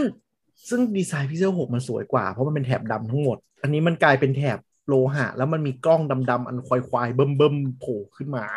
เราโอเคนะ แต่ไม่ได้คิดว่าสวยนะ แต่ว่าได้ แล้วว่ากล้องสำหรับเราคิดว่าโอเคโอเคกว่ารุ่นที่แล้วอะจริงเหรอเออจริงๆเราชอบมากกว่ารุ่นที่แล้วนะทำไมวะใช่แค่เห็นคือเรารู้สึกดำว่าๆขึ้นมาแล้วมันไม่นี่ไม่วะไม่ไม่ชอบสีดำเลยอะเอ้ยแถบดำดูเยอะไม่ไม่ชอบวิธีคอนทราสต์สีของตัวรุ่นที่แล้วเลย เดี๋ยวเราดูตัวจริง แล้วก็นางก็อวยๆว่า โอเคใช้เอ่อเทนซอ Next ตัวใหม่ gener- ใช้ next generation tensor pro เออ G sensor SOC tensor SOC ซึ่ไม่งก็ไม่รู้ไม่ตั้งชื่อรุ่นด้วยนะ ไม่ตั้งชื่อรุ่น ใช่ ไม่รู้ดียังไงใช้ว่า next gen แล้วก็เปิดตัวบอกแค่นี้ next generation tensor แล้วก็บอกว่าแล้วก็เปิดตัวเอ่อพิกเซลอ่า Pixel Buds Pro มันโปรยังไง มันตัดเสียงได้แล้ว มึงเหมือน AirPods Pro ยันชื่อเลย คือใส่โปรปุ๊บก็คือเป็น noise cancelling คือก๊อปเลยแบบไม่ไม่มีความติดเบรกใดๆแล้วก๊อปเลยก็เป็น noise cancelling เหตุก็เห็นอ่า ซัมซุงหัวเว่ยเขาก๊อปแล้วขายดีก็กูทำมาก็พอมันเป็นแล้วสุดท้ายภาษาสากลมันจะไปคิดใหม่ให้ไหมให้เปลืองสมอง ภาษาสากลก็คือภาษา Apple นะนะใช่ แล้วก็สุดท้าย อันนี้เปิดตัวอันนี้น่าจะว้าวสุดในงานแล้วแต่ดันมีภาพหลุดก่อนก็คือ Google Pixel Watch คือ Google เนี่ยมันเป็นอ่าบริษัทอ่าที่ที่เราไม่แน่ใจว่า direction การทำงานยังไง Google เคยจริงจังเรื่อง Wear OS แล้วก็อยู่ก็แพรแล้วตอนนี้ก็กลับมาจะกลับมาจะทำจริงจังแล้วคืออืม จริงจังที่จริงจังไม่พอ เพราะว่าคนที่ทำให้ Wear OS พังไม่ใช่ Google คือใครอะ Qualcomm อ๋อ เรื่องเรื่อง CPU ไม่อัปเดตใช่ไหม ตั้งแต่มี Wear OS มา มี CPU แค่สองรุ่นนะ เออ ก็นี่ผ่านมากี่ปีแล้ว อืมอืมเออ แล้วคือ Qualcomm อะ บริษัทมันไม่ได้มี resource ในการแบบว่าทำแบบ Apple อะอืมแล้วมันก็เลยไม่มี incentive ในการที่จะทำแบบ Apple แล้ว Google เองก็ไม่ได้ให้ incentive ให้ทุกคนทำแบบนั้นด้วยเออมันคือทุกมันคนก็เลยแบบ ทุกคนก็ไปโฟกัสมือถือกัน เออ มันมันมันก็เลยเขาเรียกว่าอะไร กระจัดกระจายอะ คือคือโอเคไอความ Apple ที่มันทำทุกได้ทุกอย่างเนี่ย มันก็เลยเหมือนกับว่า ก็กูจะทำอย่างนี้ ใช่ไหมอืมแต่ว่าอันนี้คือแบบคุณมีแบบหลายหลายปาร์ตี้เหลือเกินอะทั้งทั้งผู้ผลิตฮาร์ดแวร์ ทั้งคนผลิต SOC แล้วก็ Google อะไรอย่างเงี้ย Galaxy Watch มันถึงดีกว่า Wear OS ไงอืม เพราะมันเป็นระบบปิดของตัวเอง เพราะซัมซุงทำซอฟต์แวร์เอง แล้วซัมซุงก็ทำ SoC เอง ก็คือขนาดขนาดอืมอีหัวเว่ย Lite OS ที่อะไรอะ ยังดูดีกว่าเลย ก็จริง ๆ คือ จะพูดไงดี คือก่อนหน้านี้ซัมซุงอะ มันวิ่งไปทำของตัวเองก่อน คือกูไม่รอ Google ละ กูไปทำขึ้นเป็น base Tizen ก่อน แล้วสุดท้าย Google เลยต้องมาง้อ ในเวอร์ชันล่าสุดเนาะ Watch 4 เนี่ย ถึงกลับมาใช้ Wear OS ที่ on ที่ใช้ซัมซุง UI อ่าซัมซุงเป็นคน co-develop เลย อันนี้ ประมาณนั้นอ๋อ แต่แต่ to be fair ของซัมซุงมันก็ดีกว่าจริงอืมก็ลองดูก็เข้าใจว่าเคสนี้ก็คือแบบ Google ก็คงไปง้อซัมซุงนิดนึงอะว่า คือ Wear OS ไม่มีทางไม่มีทางเกิดได้เลยถ้าซัมซุงไม่ใช้ เขาก็คงคิดอย่างนั้นนะนะๆอืมเออก็เลยไปง้อว่าให้แล้วตอน Galaxy Watch 4 เปิดตัวว่าใช้แล้วก็ Wear จาก OS ข่าวลืออะ ก็คือใช้ไส้ Galaxy Watch นะ ก็คือใช้ Exynos นะ อันนี้ไม่รู้ อันนี้เป็นข่าวลืออยู่ก็เดี๋ยวรอ แต่ว่าถ้า Google push Qualcomm ไม่ได้ก็ต้องซัมซุงนั่นแหละ ก็น่าจะปรับก็ก็เป็น partner ที่น่าสนใจ แล้วก็ Pixel Watch นี่แหละ ก็ต้องดูว่าเป็น ก็ Pixel Watch จะไม่มีอะไรเปิดเปิดเผยมาก นอกจากเป็นนาฬิกาหน้ากลมๆนะ สวย คือฮาร์ดแวร์ Google ที่เปิดตัววันเนี้ยไม่มีอะไรพร้อมขายเลยยกเว้น 6A ที่เหลือคือรอ fall โอเคขาย July จ้าเออไม่ได้พร้อมนะ July อะเร็วสุดละ แต่ที่เหลือคือเป็น fall fall ซึ่งคือเดือน10หมดเลย ซึ่งเดือน10จะเป็นเดือนฮาร์ดแวร์ของ Google อยู่แล้วเดี๋ยวต้องรอตอนเออ 6A บอกราคาอยู่ที่ 450 เหรียญอืมเออส่วน 7 กับ 7 Pro ไม่ได้บอกใช่ไหมใช่บอก เออ แล้วก็ 7 กับ 7 Pro เนี่ยคือ แต่นิดนึงเหมือนเหมือนเดิมนะคะ ก็คือว่ารุ่นเล็ก 2 กล้อง รุ่นใหญ่ 3 กล้องอืม เหมือนเหมือนเห็นกล้องที่3ของ Pixel 7 Pro แล้วแม่งไม่เราเฉยๆแล้วว่าโอเคอ้ายเหมือนเม็ดสิว ยังไงก็ชอบมากกว่า6 Pro อยู่ดีอ่าเราชอบหกเออไม่เป็นไรเราอยู่ทีมพี่แอนเราสบายใจเออแต่แล้วแต่ก็สวยกว่าจริงสวยกว่าจริงเคนทำหน้าปวดขี้นะฮะแล้วก็จะพูดอะไรลืมเลย Pixel Watch Pixel Watch Pixel Watch ก็ไม่บอกราคา ไม่บอกไส้เออไม่บอกอะไรเลย แต่อันนี้ไม่เป็บอกนข่าวอะไรลืออย่างอย่างที่บอกว่าไส้ในน่าจะเป็นเอ่อชิป Exynos รุ่นเก่านะครับ ส่วนราคาคาดว่าจะประมาณ Apple Watch ก็คือประมาณหมื่น Series ห้าสองหมื่น Series 7นะครับ ก็คือรุ่นที่แพงที่สุดของที่ Apple มีแหละเราดูก่อนเถอะมึงมีปัญญาหาชิปจะมาใส่หรือเปล่า wearable คือถ้ามันยเป็นถ้ามันเป็นชิปเก่า อะเออมันน่าจะอยู่ในลายผลิต เก่าที่จะไม่ใช่ ไม่ใช่ลายที่ที่มันที่มันแย่งกันทำอะเออมันมันน่าจะมี capacity แล้วถ้าซัมซุงผลิตเองเนาะก็คิดว่าทำได้ แล้วจริง ๆ อะฮาร์ดแวร์ Google ไม่เคยขายดีอยู่แล้ว เพราะฉะนั้นก็อาจจะนิดนึงขอขอตัดแบ่งมาให้หน่อยนึงอะไรอย่างเงี้ยเออมันมันไม่มันไม่ได้ให้เป็นอะไร gim mick เอาไว้อวดหน่อยว่ากูก็มีนะเว้ยอะไรอย่างเงี้ยใช่ใช่แต่ว่าก็ซึ่งอีกอย่างหนึ่งที่ไม่มีคือไม่บอกขนาด เออ ไม่บอกอะไรเลย มีมีตัวมาโชว์เฉยๆ ยังไม่มีอะไร detail เลย เพราะว่าไม่บอกขนาดนี้สำคัญยังไงก็คือว่าเอ่อ practice ในตลาด ซึ่งมีผู้ผลิตคนหนึ่งเป็นคนเซตเนี่ยนะฮะก็คือมีสองขนาดเล็กกับใหญ่นะครับ ก็คือถ้าเป็น Apple มันจะเป็น 40 กับ 44เนาะทุกวันนี้ของซัมซุงเราจำขนาดไม่ได้แต่ว่ามี 2 ขนาดเหมือนกันปกติแล้ว เหมือนกันอ่าของซัมซุงเป็นสี่สี่สิบกับสิบอะไรวะมึงก๊อปทำไมเลขเนี้ยมันเป็นภาษาสากล ไม่ไม่คือตอนแรก ๆ ที่ซัมซุงทำอะไม่ได้ใช้เลขนี้จำได้ ก็ใช่ไงขนาดมันเท่ากันจริงๆว่ะแล้วนาฬิกามึงกลมด้วยมึงไม่ต้องวัดเหมือนกันก็ได้ มีสี่สิบสี่สี่กับสี่สองสี่หกมันจะมีทีนี้รสชาติทีนี้คลาสสิกมันมันมีฟีเจอร์อะไรที่ที่เราควรจะมาสนใจมันบ้างอะไม่รู้ไม่นอกจาก ไม่บอกนอกอะไรจากตัวหน้าตาอืมอะแล้วที่เขาบอกว่ามันมีมี Google Map มี navigation อะไรสักอย่างปะยังอันนี้ก็คืมัอนจริยังงหไม่รือคเปอนล่าเฟิร์มไงมันลีกไงมันมันมันเหมือนมีเดโมวิดีโอให้ดูอืมแบบ UI วิ่งวิ่งสวยๆ เหมือนวิดีโอ Apple อะพี่ที่ที่ไม่บอกอะไรอะหมายหมายถึงว่าวิดีโอ Apple ที่เป็นโปรโมอะไม่ใช่แบบเออเออเออก็ที่แบบเออวิ่งวิ่งใช่เพราะมันเป็นวิดีโอ promo มันก็ไม่รู้ว่ามันจะจริงได้ขนาดไหน แล้วแล้วอะไร product ก็เป็น render ด้วยอืม เออแต่เอาเป็นว่ามันก็คือเพ Apple ราะ Watch product มันเป็นคือ product มันเป็น render อยู่แล้ว เพราะว่าจอมันกริบกับไอ้นี่ขนาดนั้นมันเป็น render อยู่แล้วก็ก็ก็ใช่ครับคือตัวมันก็ยังทำไม่เสร็จยังไม่พร้อม ใช่ใช่คือคือคือคือในงานในงานเนี่ย มันก็โชว์ฟีเจอร์ที่มันควรจะมีที่คล้ายๆ Apple Watch แหละว่าเปิดแผนที่ได้ navigate ปั่นจักรยานได้อะ Fitbit เป็นฟิตบิตฟีเจอร์ฟิตบิตเอออะไรอย่างเงี้ย หรือก็ซึ่งสรุปมันคือคือ Apple Watch ที่เป็น Android แล้วก็มี Fitbit ไง มันคือ Fitbit แล้วก็จอกลมด้วยเราเรารักจอกลมมาก เออจอกลมมันสวย จอกลมแล้วก็เป็นแบบละแบบเขาเรียกจอโค้งอะ ไม่ได้เป็นแบบกลมเหมือนซัมซุงมันจะกลมแล้วมีขอบหน้าไม่ได้เรียบ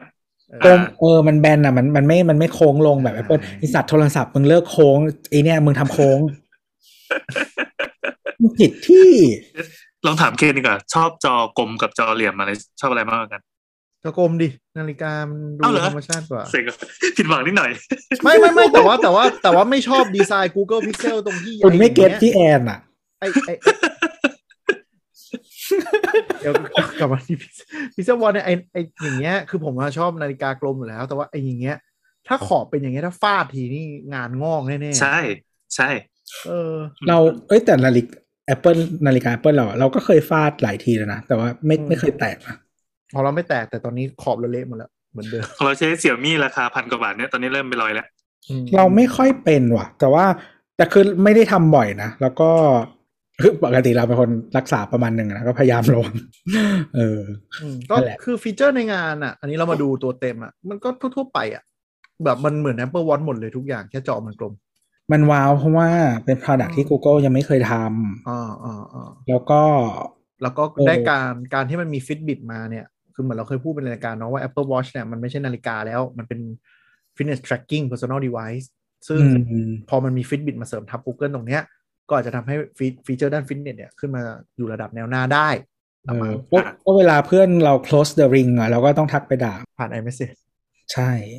เพราะว่ากูยังไม่ close แต่มึงโคดอะมา อ่าตอนม้วนตอนนี้เราคิดว่าตอนแรกนึกว่าไม่มีอะไรเลยเว้ยปรากฏว่าอันที่เราว้าวมากอะคือวิสัยทัศน์ของ Google ตอนม้วนม้วนปิด Presentation เขาเอามาโชว์อย่างหนึ่งก็คือ Google Glass ที่คิดว่ามันน่ามันนึกว่าจะตายหาไปแล้วอะอ๋ออ่าอ่าอ่าอันนี้เอออัอันนี้สนใจ อันนี้เขาอันนี้เราไม่รู้ว่ามันเป็นโปรโตไทป์หรือว่าแค่โชว์วิชั่นนะนะ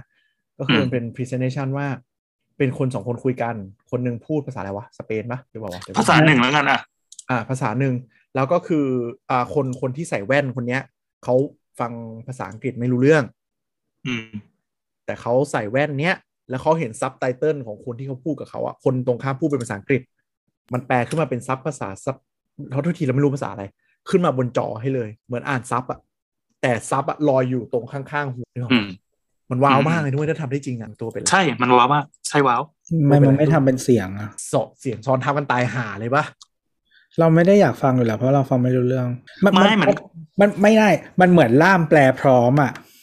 ก็ใช่ก็ประมาณนั้นไงแต่เป็นซับขึ้นมาให้อ่านเนี่ยใช่แต่ล่ามแปลพร้อมเราฟังเสียง ไม่เอาเราไม่ชอบเราโคตรเกลียดล่ามพร้อมเลยอะเราเราว่าอันเนี้ยพอเป็น text แล้วมันไปขึ้นอยู่ข้างหน้ามัน practical มากเลยนะ ใช่ มันมันสามารถใช้งานได้จริงๆอะใช่ เรารู้สึกไม่ว่าสิ่งนี้เป็นไปได้อารมณ์เกลียดการอ่านซับว่าเป็นนิคายอะอะไรนะอะไรนะเกลียดการอ่านซับภูมิอันจะเป็นอเมริกันชนทุกอย่างไม่ได้นะเว้ยตัวเขาด่าอยู่แล้วคนอเมริกันหัดอ่านซับมั่งกูคือคนที่ดูดันเลยโตภาคภาษาอังกฤษอะเพราะว่าไม่อยากอ่านซับเออไม่แต่ว่าแต่ว่าเราชอบซับกว่าเพราะว่าลองคิดดูถ้ามันเป็นพร้อมแปลบางที AI ที่มันแปลมันอาจจะจับมูดแอนโทนเสียงได้ไม่ดีเท่าเนกอะไหมอันนี้มันเป็นซับกำกับไงใช่ ซึ่งมันใช่ก็ดีกว่าใช่คือมันคือคงรู้สึกว่ามันมีความเป็นไปได้เหมือนขยับไปอีกนิดแล้วก็ทำได้เลยอ่าไอตัวจับหน้ามันจับอะไรมันก็มีอยู่แล้มัวนคงยังไม่ดีเท่าล่ามแปลพร้อมหรอกแต่ก็อันนี้เราว่าก็เออเป็นเป็นวิสัยทัศน์ที่ดูเขาอยากไปแต่ว่าแว่นที่เขาใส่อะก็ดูเป็นแว่นที่เป็น product จริงๆนะไม่ใช่แบบ ไม่ใช่ทำ mock up ปลอมๆนึกออกปะอืมในนั้นมันดูขาดูขาแว่นมันดูใหญ่ๆอะ อาจจะต้องเห็นดีไซน์มาแล้ว ใช่ใช่ก็เป็นภาพซ้อนขึ้นมา แล้วก็ก็โชว์วิสัยทัศน์ว่าแบบอนาคตอย่างเงี้ยก็คือ คนใช้ภาษามือไอ้แว่นเนี้ยก็กล้องจับภาษามือแล้วแปลขึ้นมาเป็นซับให้เลย ซึ่งก็อาจจะทำให้เราสื่อสารกับอีกได้อีกมากมายอย่างเงี้ย Google เขามีวิสัยทัศน์ตรงนี้เขาอยากเปิดพรมแดนการสื่อสาร โดยการใช้ AI เนี่ยมาช่วย ซึ่งมันว้าวนะ ที่ปูมาเรื่องคอมพิวติ้งเรื่องอะไร มันเออมันว่าเออซึ่งซึ่งมันภาพมันมันต่อกันมันเป็นสตอรี่ที่ที่ต่อใช่เออมันดีอะเรารู้สึกดูดูรู้สึกดีว่ะว่าวิสัยทัศน์เขาอยากไปด้านนี้ ว่าเขาจะพัฒนา AI เขาพัฒนาเอาเอาจริงๆอะวิสัยเขาเคยเป็นแบบนี้มาก่อนเมื่อนานมาแล้วเว้ยแล้วมันก็เหมือนมันเฟดหายไปอะใช่ มันหลงไปทำหาอะไรอยู่ก็ไม่รู้อยู่ช่วงนึงอืมเออคนถือเฮมมันไม่ชัดอะ เออ ไม่รู้ก็ก็ยังรู้สึกว่า แต่มันก็ยังเป็นสันดาพิชัยเหมือนเดิมนะ เราไม่รู้ว่าเขาแบบเขาไปมันก็คงโดนตบแหละ เออ อาจจะโดนบอร์ดกระทืบมาว่าแบบเฮ้ยมึงปล่อยสองสามปีหลังนี้ไม่ไหวนะเออคิวโปรดักเละเทะเลยอะไรอย่างเงี้ย เราเราก็ยังรู้สึกว่า comment เออสัตยามากกว่าอยู่ดี สัตยามันเก่งเก่งเจ๋งนุ้ยคือนึกสภาพสัตยาอ่าเป็นซีอีโอ Microsoft นะครับนึกสภาพตอนมานั่งตอนนั้นอะคือ Microsoft กำลังเหลวแหลกอะมานั่งแล้วทำให้มันกลับมาเซ็กซี่ได้ที่มันโคตรเก่งเลยนะสัตยาอืมถึงทีมฮาร์ดแวร์จะ fail อยู่ก็ตามนะก็แต่ไม่เป็นไรก็อเก่ย่างงถ้านะอื่นดีขึ้นไม่แต่ว่าดีขึ้นอย่าง Surface to be fair จากความรู้บริษัทที่ฮาร์ดแวร์เป็นศูนย์อะ ดันมาได้ขนาดนี้แล้วว่า Surface เขาดันเร็วอะอี Google ทำจริง ๆ มันเป็น hardware product line ที่เราชอบอืมเออใช้ Surface Book แล้วก็ดีชอบฮาร์ดแวร์สวยแต่ดีเฟแล้วก็ดีเออเออแบบมันมันดีอะ เออ แต่พังชิมหายเลย แย่อย่างเดียวก็คือแพงกว่า Apple แพงกว่าด้วยแล้วดีเฟกเยอะด้วย คือก็มึง Surface แพงกว่า Apple ไม่ได้อะ อะไรนะ แพงกว่า Apple ไม่ได้อ๋อแพงกว่า Apple ถือว่าแพงใช่ป่ะ Apple ถือว่าเป็น benchmark ไม่ใช่แล้วฮาร์ดแวร์มันห่วยกว่า มึงจะแพงกว่าแล้วมึงห่วยกว่าไม่ได้เฮ้ยแต่จอสวยกว่านะจอสวยเออแต่ไม่แต่แต่แต่แต่แต่คุณซื้อ MacBook Pro มันมันคุ้มกว่านะเว้ยจอจอได้ดีด้วย แต่ว่าถ้าถ้าโอเคแอร์อาจจะไม่สู้อยู่อ่าแล้วอ่าอ่าใช่คือคือ Surface ที่สู้ได้คือ range ประมาณสามหมื่นอะที่สวยกว่า ถ้าคือขึ้นไปเล่น Pro ได้ก็คือไม่ต้องซื้อแล้ว Pro มัน MacBook Pro มันกินกินหมดอยู่แล้วอืมแต่แต่ว่าฮาร์ดแวร์คือคือสมมติจออาจจะดีกว่าแต่ว่า CPU มัน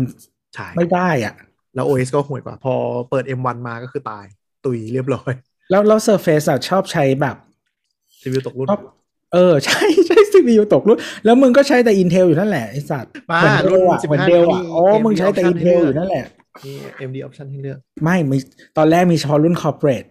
อืมเออ แต่ว่าแต่ว่าที่ Surface เนี่ยมันเสียมันกันแชร์ไปเยอะ เพราะว่าฮาร์ดแวร์ defect มันเยอะมาก คือทั้งในไทยจากประสบการณ์ที่ฟังเพื่อนมาแล้วก็ต่างชาติด้วย มันอ๋อเออ defect เออแต่ว่าเยอะคนรอบตัวเราใช้มาหลายเครื่องยังไม่เคยเจอแบบขนาดนั้นนะเออแต่ว่าไอ choice ที่มันใช้ Alcantara เนี่ย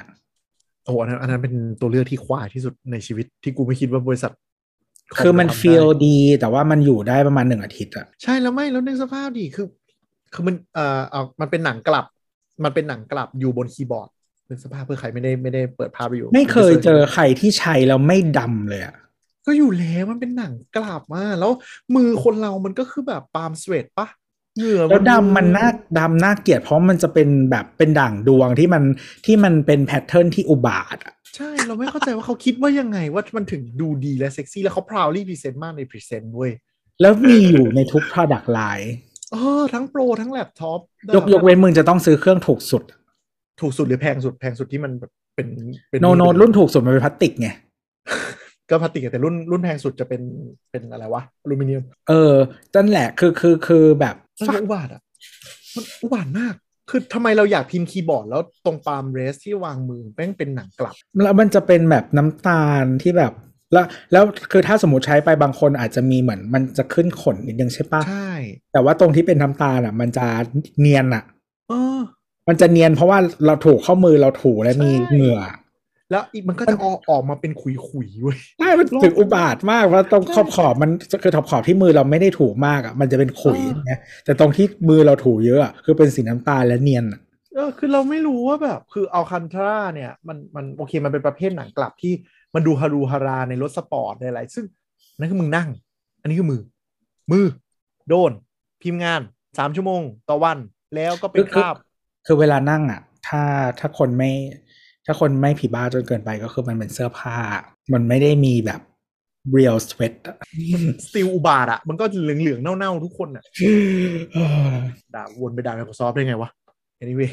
เออแต่ว่า Google Google ก็ก็ต้องดูเราคิดว่าปีนี้น่าสนใจกว่าปีที่แล้ว ปีแล้วเราจำได้ที่มานั่งคุยกันตอนหนึ่งอะสรุปได้แค่แป๊บเดียวเองเพราะว่าปีที่แล้วเนี่ยเขาเน้นเรื่องหลังบ้าน ปรับปรุง Android ให้มัน optimize ได้ดีขึ้นเป็น Android 12อะนะพอ Android 13 ก็คือมาเน้น ฟีเจอร์แล้ว แล้วก็ดูจาก presentation อะ Android ไม่ใช่พระเอกละพระเอกตอนนี้คือ ecosystem เนาะก็จะพัฒนาอืมขยาย Android ไปเมื่อในหน้าจอมี Wear OS เพิ่มขึ้น แล้วก็ด้าน Google ที่เป็น Product หลัก เรื่อง Computing เรื่องอะไรเนี่ย AI พวกเนี้ยจะมา support ecosystem ของ Google ให้มันทำงานได้ seamless ทำได้หลาย ๆ อย่าง แล้วก็ทำให้ชีวิตเราสบายขึ้น คือมจุดขาย Google บน Android ก็คืออีตัวเนี้ยไอ้ Google Assistant นี่แหละ ที่จะทำให้มันแบบจ้าเออกว่าแต่สิว่า แต่ว่าถ้าคุณ ถ้าคุณอยากจะใช้ไอ้พวกแบบ ecosystem อะ คุณต้องใช้แบบ top hardware อืมเออแล้วก็ newest hardware อะไรอย่างเงี้ย ก็มีคนบ่นเหมือนกันว่า Google หลังๆ เข้ามากำกับการพัฒนาฮาร์ดแวร์เยอะมากพอสมควร แต่ Google ก็อ้างว่าเพื่อทำให้ ก็ถ้าคุณถ้าคุณไม่ทำก็ได้ก็เหมือนเป็นเหมือนเดิม แต่ว่าอืมคุณก็จะแข่งกับ Apple ไม่ได้แค่นั้นเอง อ๋อใช่ตอนนี้ลูกรักลูกรักของ Google คือบริษัทมือเวลามือเวลาเขาอวย partner จะเป็นแบบอย่างอะไรนะ Xiaomi และไม่มีแล้วไอไอไอที่คือคือมันจะมีโปรแกรมก่อนนะเนี่ยที่ที่ไม่ได้ที่ไม่ได้มาที่ไม่ได้เปิดตัวปีนี้ เปิดตัวปีสองปีที่แล้วป่ะที่ที่ให้ให้คนที่ใช้เครื่องนอกจากเครื่องสมัยก่อนมันคือ Nexus ใช่ไหมแล้วก็มาเป็น Pixel เนี่ยอืมให้ใช้ตัว beta ของ OS ใหม่ได้อ่าใช่ปะอ่า ก็คือเพิ่ม partner มาเรื่อยๆ แต่ไม่มีซัมซุงใช่ซัมซุงหายซัมซุงอันนี้เพราะอะไรอะ มีคำตอบไหม เราว่ามีคือซัมซุงบอกว่ากูขี้เกียจมานั่งเป็น beta tester ให้มึง เอ้า เออ จริงจริงแล้วก็ที่แต่ว่าจริง ๆ เดี๋ยวนี้ซัมซุงอะ มันมีความดีงามคือเขาอัพตามไวแล้วนะ อืม แต่ซัมซุงเขาจะพยายามไม่อยากให้คนเข้าใจว่าคุณใช้ Android นึกออกปะเขาพยายามจะบอกคือ One UI แต่แต่แต่ One UI มันดีนะ ใช่มันดีแต่ว่า คือก็เนี่ยเขาไม่อยากเขาไม่อยากโชว์ความเป็น Android ใดๆคือเราเข้าใจซัมซุงคือ เพราะว่าซัมซุงก็กลัวหนาวๆร้อนๆว่าวันหนึ่งอาจจะทะเลาะกับ Google ไหมเขาอาจจะต้องดัน Tizen ขึ้นมาทำให้เขาทะเลาะอยู่ตลอดเวลาใช่เขาทะเลาะมาตลอด แล้วแต่มันขาดกันไม่ได้นะใช่เออคือคือเราว่าซัมซุง love-hate love-hate อีกแบบหนึ่งซัมซุงก็อาจจะ จะกลัวว่าอาจจะเกิดขึ้นเหมือนที่หัวเว่ยโดน โดนลอยแพไปแล้วหัวเว่ยก็ต้องดัน App AppGallery ขึ้นมาแทนอะไรอย่างเงี้ยนะก็อาจจะเป็นไปได้ซัมซุงก็อาจจะต้องดันทีเส้นขึ้นมาหรือเปล่า ก็จริงๆอะซัมซุงเขาเคยพยายามทำมาตลอดตั้งแต่บาดาไงคือคือคือมันมันมันอย่างนี้คือลืมชื่อบาดาไปเลยนะลืมชื่อไปแล้วจริง เออ บาดาบิกบี้ไทเซนเออตายทุกตัว คือ คือคุณอยู่ในตลาดที่คุณ ไม่สามารถสร้างความแตกต่างจากคู่แข่งได้อะด้วยแล้วก็จำนวนแอป คือมันมันคือกูเอ่อ Android กับ iOS มันไปไกลแล้วไงใครมานั่งเริ่มจากศูนย์ตอนนี้คือมันคือแบบเพราะฉะนั้นไม่อะไหวอะมันมันแล้วแล้วมือถือมันคือคือทุกวันเนี้ยไอคอมคอมพิวเตอร์อะ personal computer ที่เป็นที่ใช้ Windows อะอืมจริงๆมันเป็นแบบมือถือมานานแล้ว เพราะมันมีแค่สอง OS ใช่ไหมอืมอืมแล้ว คือก็อยู่ในสถานการณ์เดียวกันแต่แต่เรารู้สึกว่าคอมมันดูทำอะไรได้ ตลาดมันแม้มันจะมีชัวร์มานาน แล้วมันก็ยังทำนู่นทำนี่ เพราะว่าดีเทล product มันเยอะอืมให้มันแบบแตกต่างกันอะไรนู่นนี่นั่นว่าไปอย่างเงี้ยแต่มือถือมันทำโคตรยากเลยอะไรเงี้ย ยิ่งยากขึ้นเรื่อยๆทุกวัน เออแล้วคือคือเขาเรียกอะไรมวยที่ชกกันมันเป็น บิ๊กบอยที่รีซอสหนักทั้งคู่ไงยากอะแต่แล้วซัมซุงก็ต้องมี emergency plan ไว้แหละเพราะดูท่าทางเขาก็เกลียด Android พอสมควรก็ทั้งซัมซุงทั้งโนเกียก็พยายามจะทำเองแล้วก็ fail หมด ซึ่งเออซึ่งซึ่งโนเกียคือตายไปเลย อืมก็แต่คือถ้าถ้าใครจะทำสำเร็จมันก็คือต้องเป็นซัมซุงอะเพราะว่าถ้าทำซัมซุงทำไม่สำเร็จคนอื่นก็ทำไม่ได้ เราดูกันต่อไป เราดูกันต่อไปว่ายังไง แต่ก็ partner partner ที่แบบ Google อวยตอนนี้ก็จะเป็นแบบ Xiaomi Realme อะไรอย่างเงี้ย OnePlus อะไรเงี้ยที่จะอวยขึ้นมาบ่อย แต่จริงๆ ส่วนหนึ่งอะ ต้องเข้าใจว่า partner เหล่านี้เขาอยู่ใน growth market นะๆอะก็หมายถึงว่า Xiaomi เนี่ยคือ number one ในอินเดียอืมแล้วก็อย่าง Realme หรือว่าอะไรอย่างเงี้ยมันเป็นแบรนด์แบรนด์เครือ BBK ที่ที่มันโตเพราะมันเป็นแบรนด์แบบเลเวลถูกลงมาใช่ไหมแล้วอันเนี้ยคือ growth ยังเป็น growth market อยู่ อืม แล้วก็พวกเนี้ยคือพอเงินใหญ่ขึ้นเรื่อยๆอะ เขาก็พยายามทำตัวแบบซัมซุงเหมือนกัน คือต้องยอมรับว่าตลาดมือถือ sub 700 ดอล Android มันกินขาด เขาก็เลยตรงนี้ก็เลยเป็น growth engine คืออย่าลืมว่า Google น่ะหากินกับจำนวน user นะอืมคุณใช้ YouTube คุณใช้ service เยอะขึ้นนะเขารวยอยู่ดีอืมเพราะฉะนั้นคือตลาดที่มันแบบเนี่ย sub sub 700 sub 600อะก็คือ Google กินเรียบ ก็คือจะเป็นค่ายจีนค่ายอินเดียพวกนี้แหละอืมประมาณนั้นก็นั่นแหละ แต่ว่าก็ก็รอดูกันต่อไป ส่วนหนึ่งที่ฮาร์ดแวร์หลาย ๆ อันน่ะ ที่ที่ Google announce ส่วนเนี้ยที่มัน delay ก็น่าจะเฉพาะเรื่องชิป อ่าด้วย แน่นอน แต่ก็ก็งานเนี้ยเรารู้สึกอย่างหนึ่งว่าไม่ว่าจะเป็น Google หรือหรือ Apple เองเนี่ย ไม่ว่าทั้ง iOS หรือ Android เรารู้สึกแล้วว่าตัวสมาร์ทโฟนอะ development มันเริ่มถึงทางตันแล้ว ตันแล้วตันแล้ว ใช่ทั้งสองค่ายตอนนี้ก็จะหันไปต่อยกันเรื่อง ecosystem อื่นๆละก็คือ จริง ๆ อะอืมมันสัญญาณที่ที่ที่มันตันจริง ๆ อะ คือวันที่ Apple เน้นเรื่องกล้องมากๆอ่าเขาบอกเขาลือกันว่า iOS 16 ที่กำลังจะเปิดตัวเนี่ยฟีเจอร์จะเป็นแค่กล้องหลักๆ เพราะอืม Google คือไอ้ Apple ไม่ได้ยกยกเครื่องเรื่องกล้องมานานแล้วอืมคือมันมาตั้งแต่วันที่ Apple ใส่กล้องมาหลายตัวอืมเออ แล้วก็แบบกล้องกล้องกล้องอะไรอย่างเงี้ย เพราะว่าแบบทางอื่นมันไม่มีให้วิ่งแล้วอะไรเงี้ยดูนี่เราอัพ iOS เราเป็น beta tester ของ iOS เราก็รู้สึกว่าอัพแต่ละอันไม่เห็นมีอะไรต่างเลย ไม่รู้สึกเห็นอะไรมีเลยเพิ่มแล้วเราเลยก็เราก็คือเราใช้เออเนี่ย เราจะอัพทั้ง iPad ทั้ง iPhone ก็ไม่ไม่ได้ต่างอัพไปงั้นมีอะโมจิเพิ่ม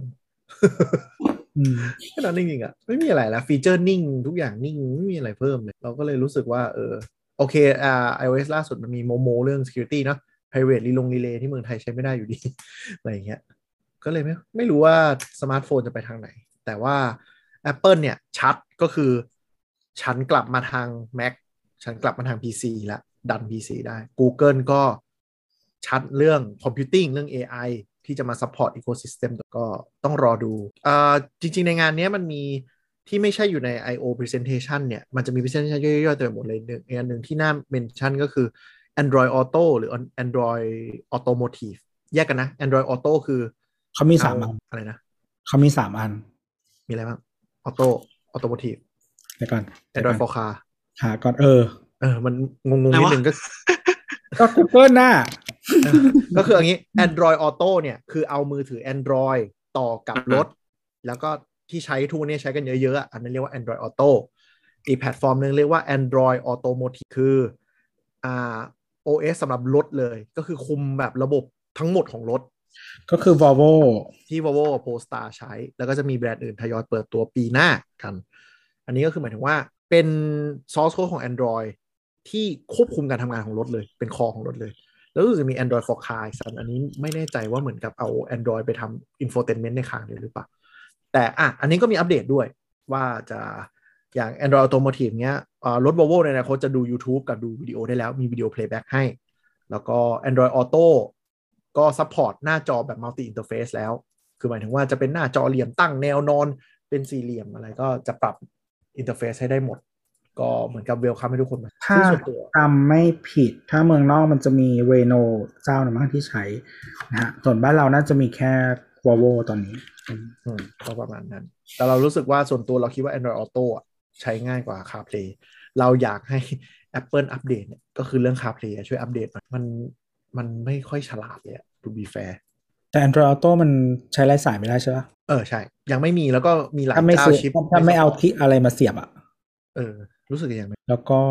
เออนั่นแหละคือ CarPlay มันมันมันไม่มีความฉลาดอะไรเออ CarPlay หมายถึงว่ามันเป็น interface เฉยๆ มันไม่ได้มีความฉลาดอะไร ใช่ใช่เออเออแต่ Android Auto มัน มันทำอะไรได้มากกว่า อย่างล่าสุดเนี่ยก็คือเขา announce new design ซึ่งจะรองรับจอหลายแบบฉันรู้ว่ามันน่ารักดีอะไรเงี้ยก็จะมีอัปเดตย่อยๆเต็มไปหมดเลยนะ มันมีมากกว่านี้ YouTube YouTube รู้สึกก็จะมีด้วย Android Auto มีทุกกดอัน product นี้ไม่ได้ กดเปิดประตูไม่ได้เขาไม่ไม่ไม่ไม่แต่มีวิธีก็คือ ที่เราทำให้ลูกค้าก็คือให้ลง Smart Things เอาแล้วสั่งสั่ง Google Assistant ผ่าน Smart Thing หรือกดก็ได้ อ๋อ มันมีแอปใช่ไหม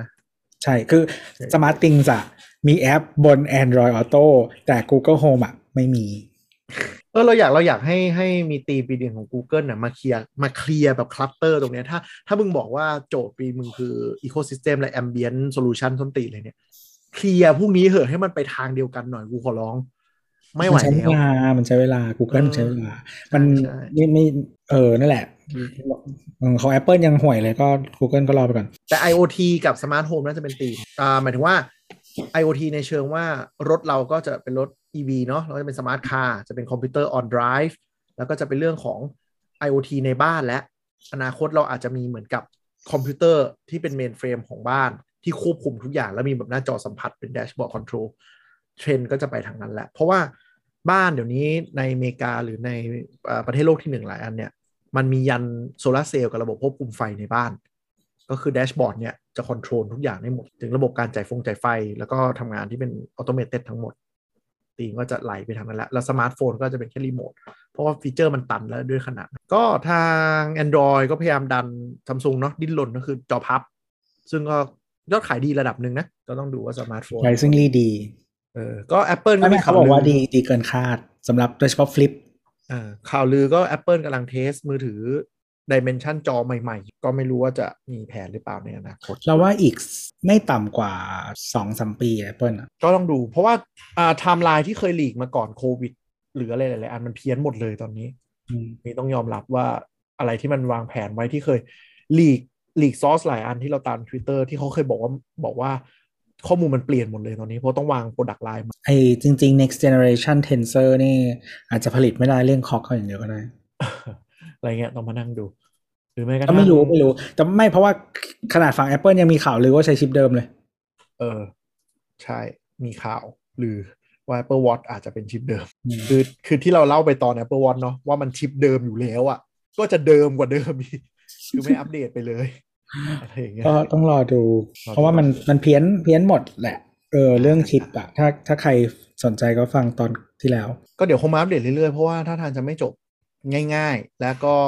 supply chain ที่ไม่คิดว่าจะกระทบเริ่มกระทบจนขนาดผลิตไม่ได้ละอืมที่เราพูดอยู่แต่อะเดี๋ยวดูกันก็เดือนหน้ามีงาน WWDC ก็คงได้ cover งานอย่างนี้กันอีกรอบนะครับ ครับใจก็ก็ลองไปจัดอันนี้เป็นเทปแรกของ TechJock นะฮะ ที่ cover event ที่ไม่ใช่ Apple มีซัมซุงไง แต่มันไม่เต็มมันมันไม่ไม่เต็เต็มมเทปตอะอน มันแค่เป็นแบบข่าวปะใช่ใช่อะไรนะ Sยี่สองไงที่เปิดตัวอ๋อนั่นเออเออเออใช่ใช่ใช่มาก่อน Google อีกอันนี้ก็คือเป็นเทปแรกที่ cover Google ไม่แต่ว่าเราว่าอีเวนต์ปีนี้มันน่าสนใจกว่าด้วยอืมอืมอืมแต่เราแต่เราว้าวเรื่องเรื่อง AI ของ Google จริงๆนะครับ ที่ทิศทางเข้าไปด้านเนี้ยก็เป็นของไม่กี่อย่างที่เราน่าจะได้ใช้เพราะว่าฮาร์ดแวร์ไม่มาเมืองไทยอืมเดี๋ยวจะได้มาลอง Android Automotive แล้วเฟอร์รีวิวกดเช่ารถได้แล้วโอ้โหเดี๋ยวจะขับไปเที่ยวหัวหิน แล้วดูชีวิตกูจะลำบากไหมหาที่ชาร์จเนี่ย เออ เออนะได้นะจ๊ะโอเคครับ ถ้าใครมีคอมเมนต์นะครับ อยากพูดคุยกับเรานะครับ มาคุยกันได้ที่ Twitter @techjobtalk นะครับสำหรับวันนี้ก็ลาไปก่อน สวัสดีครับ บ๊ายบาย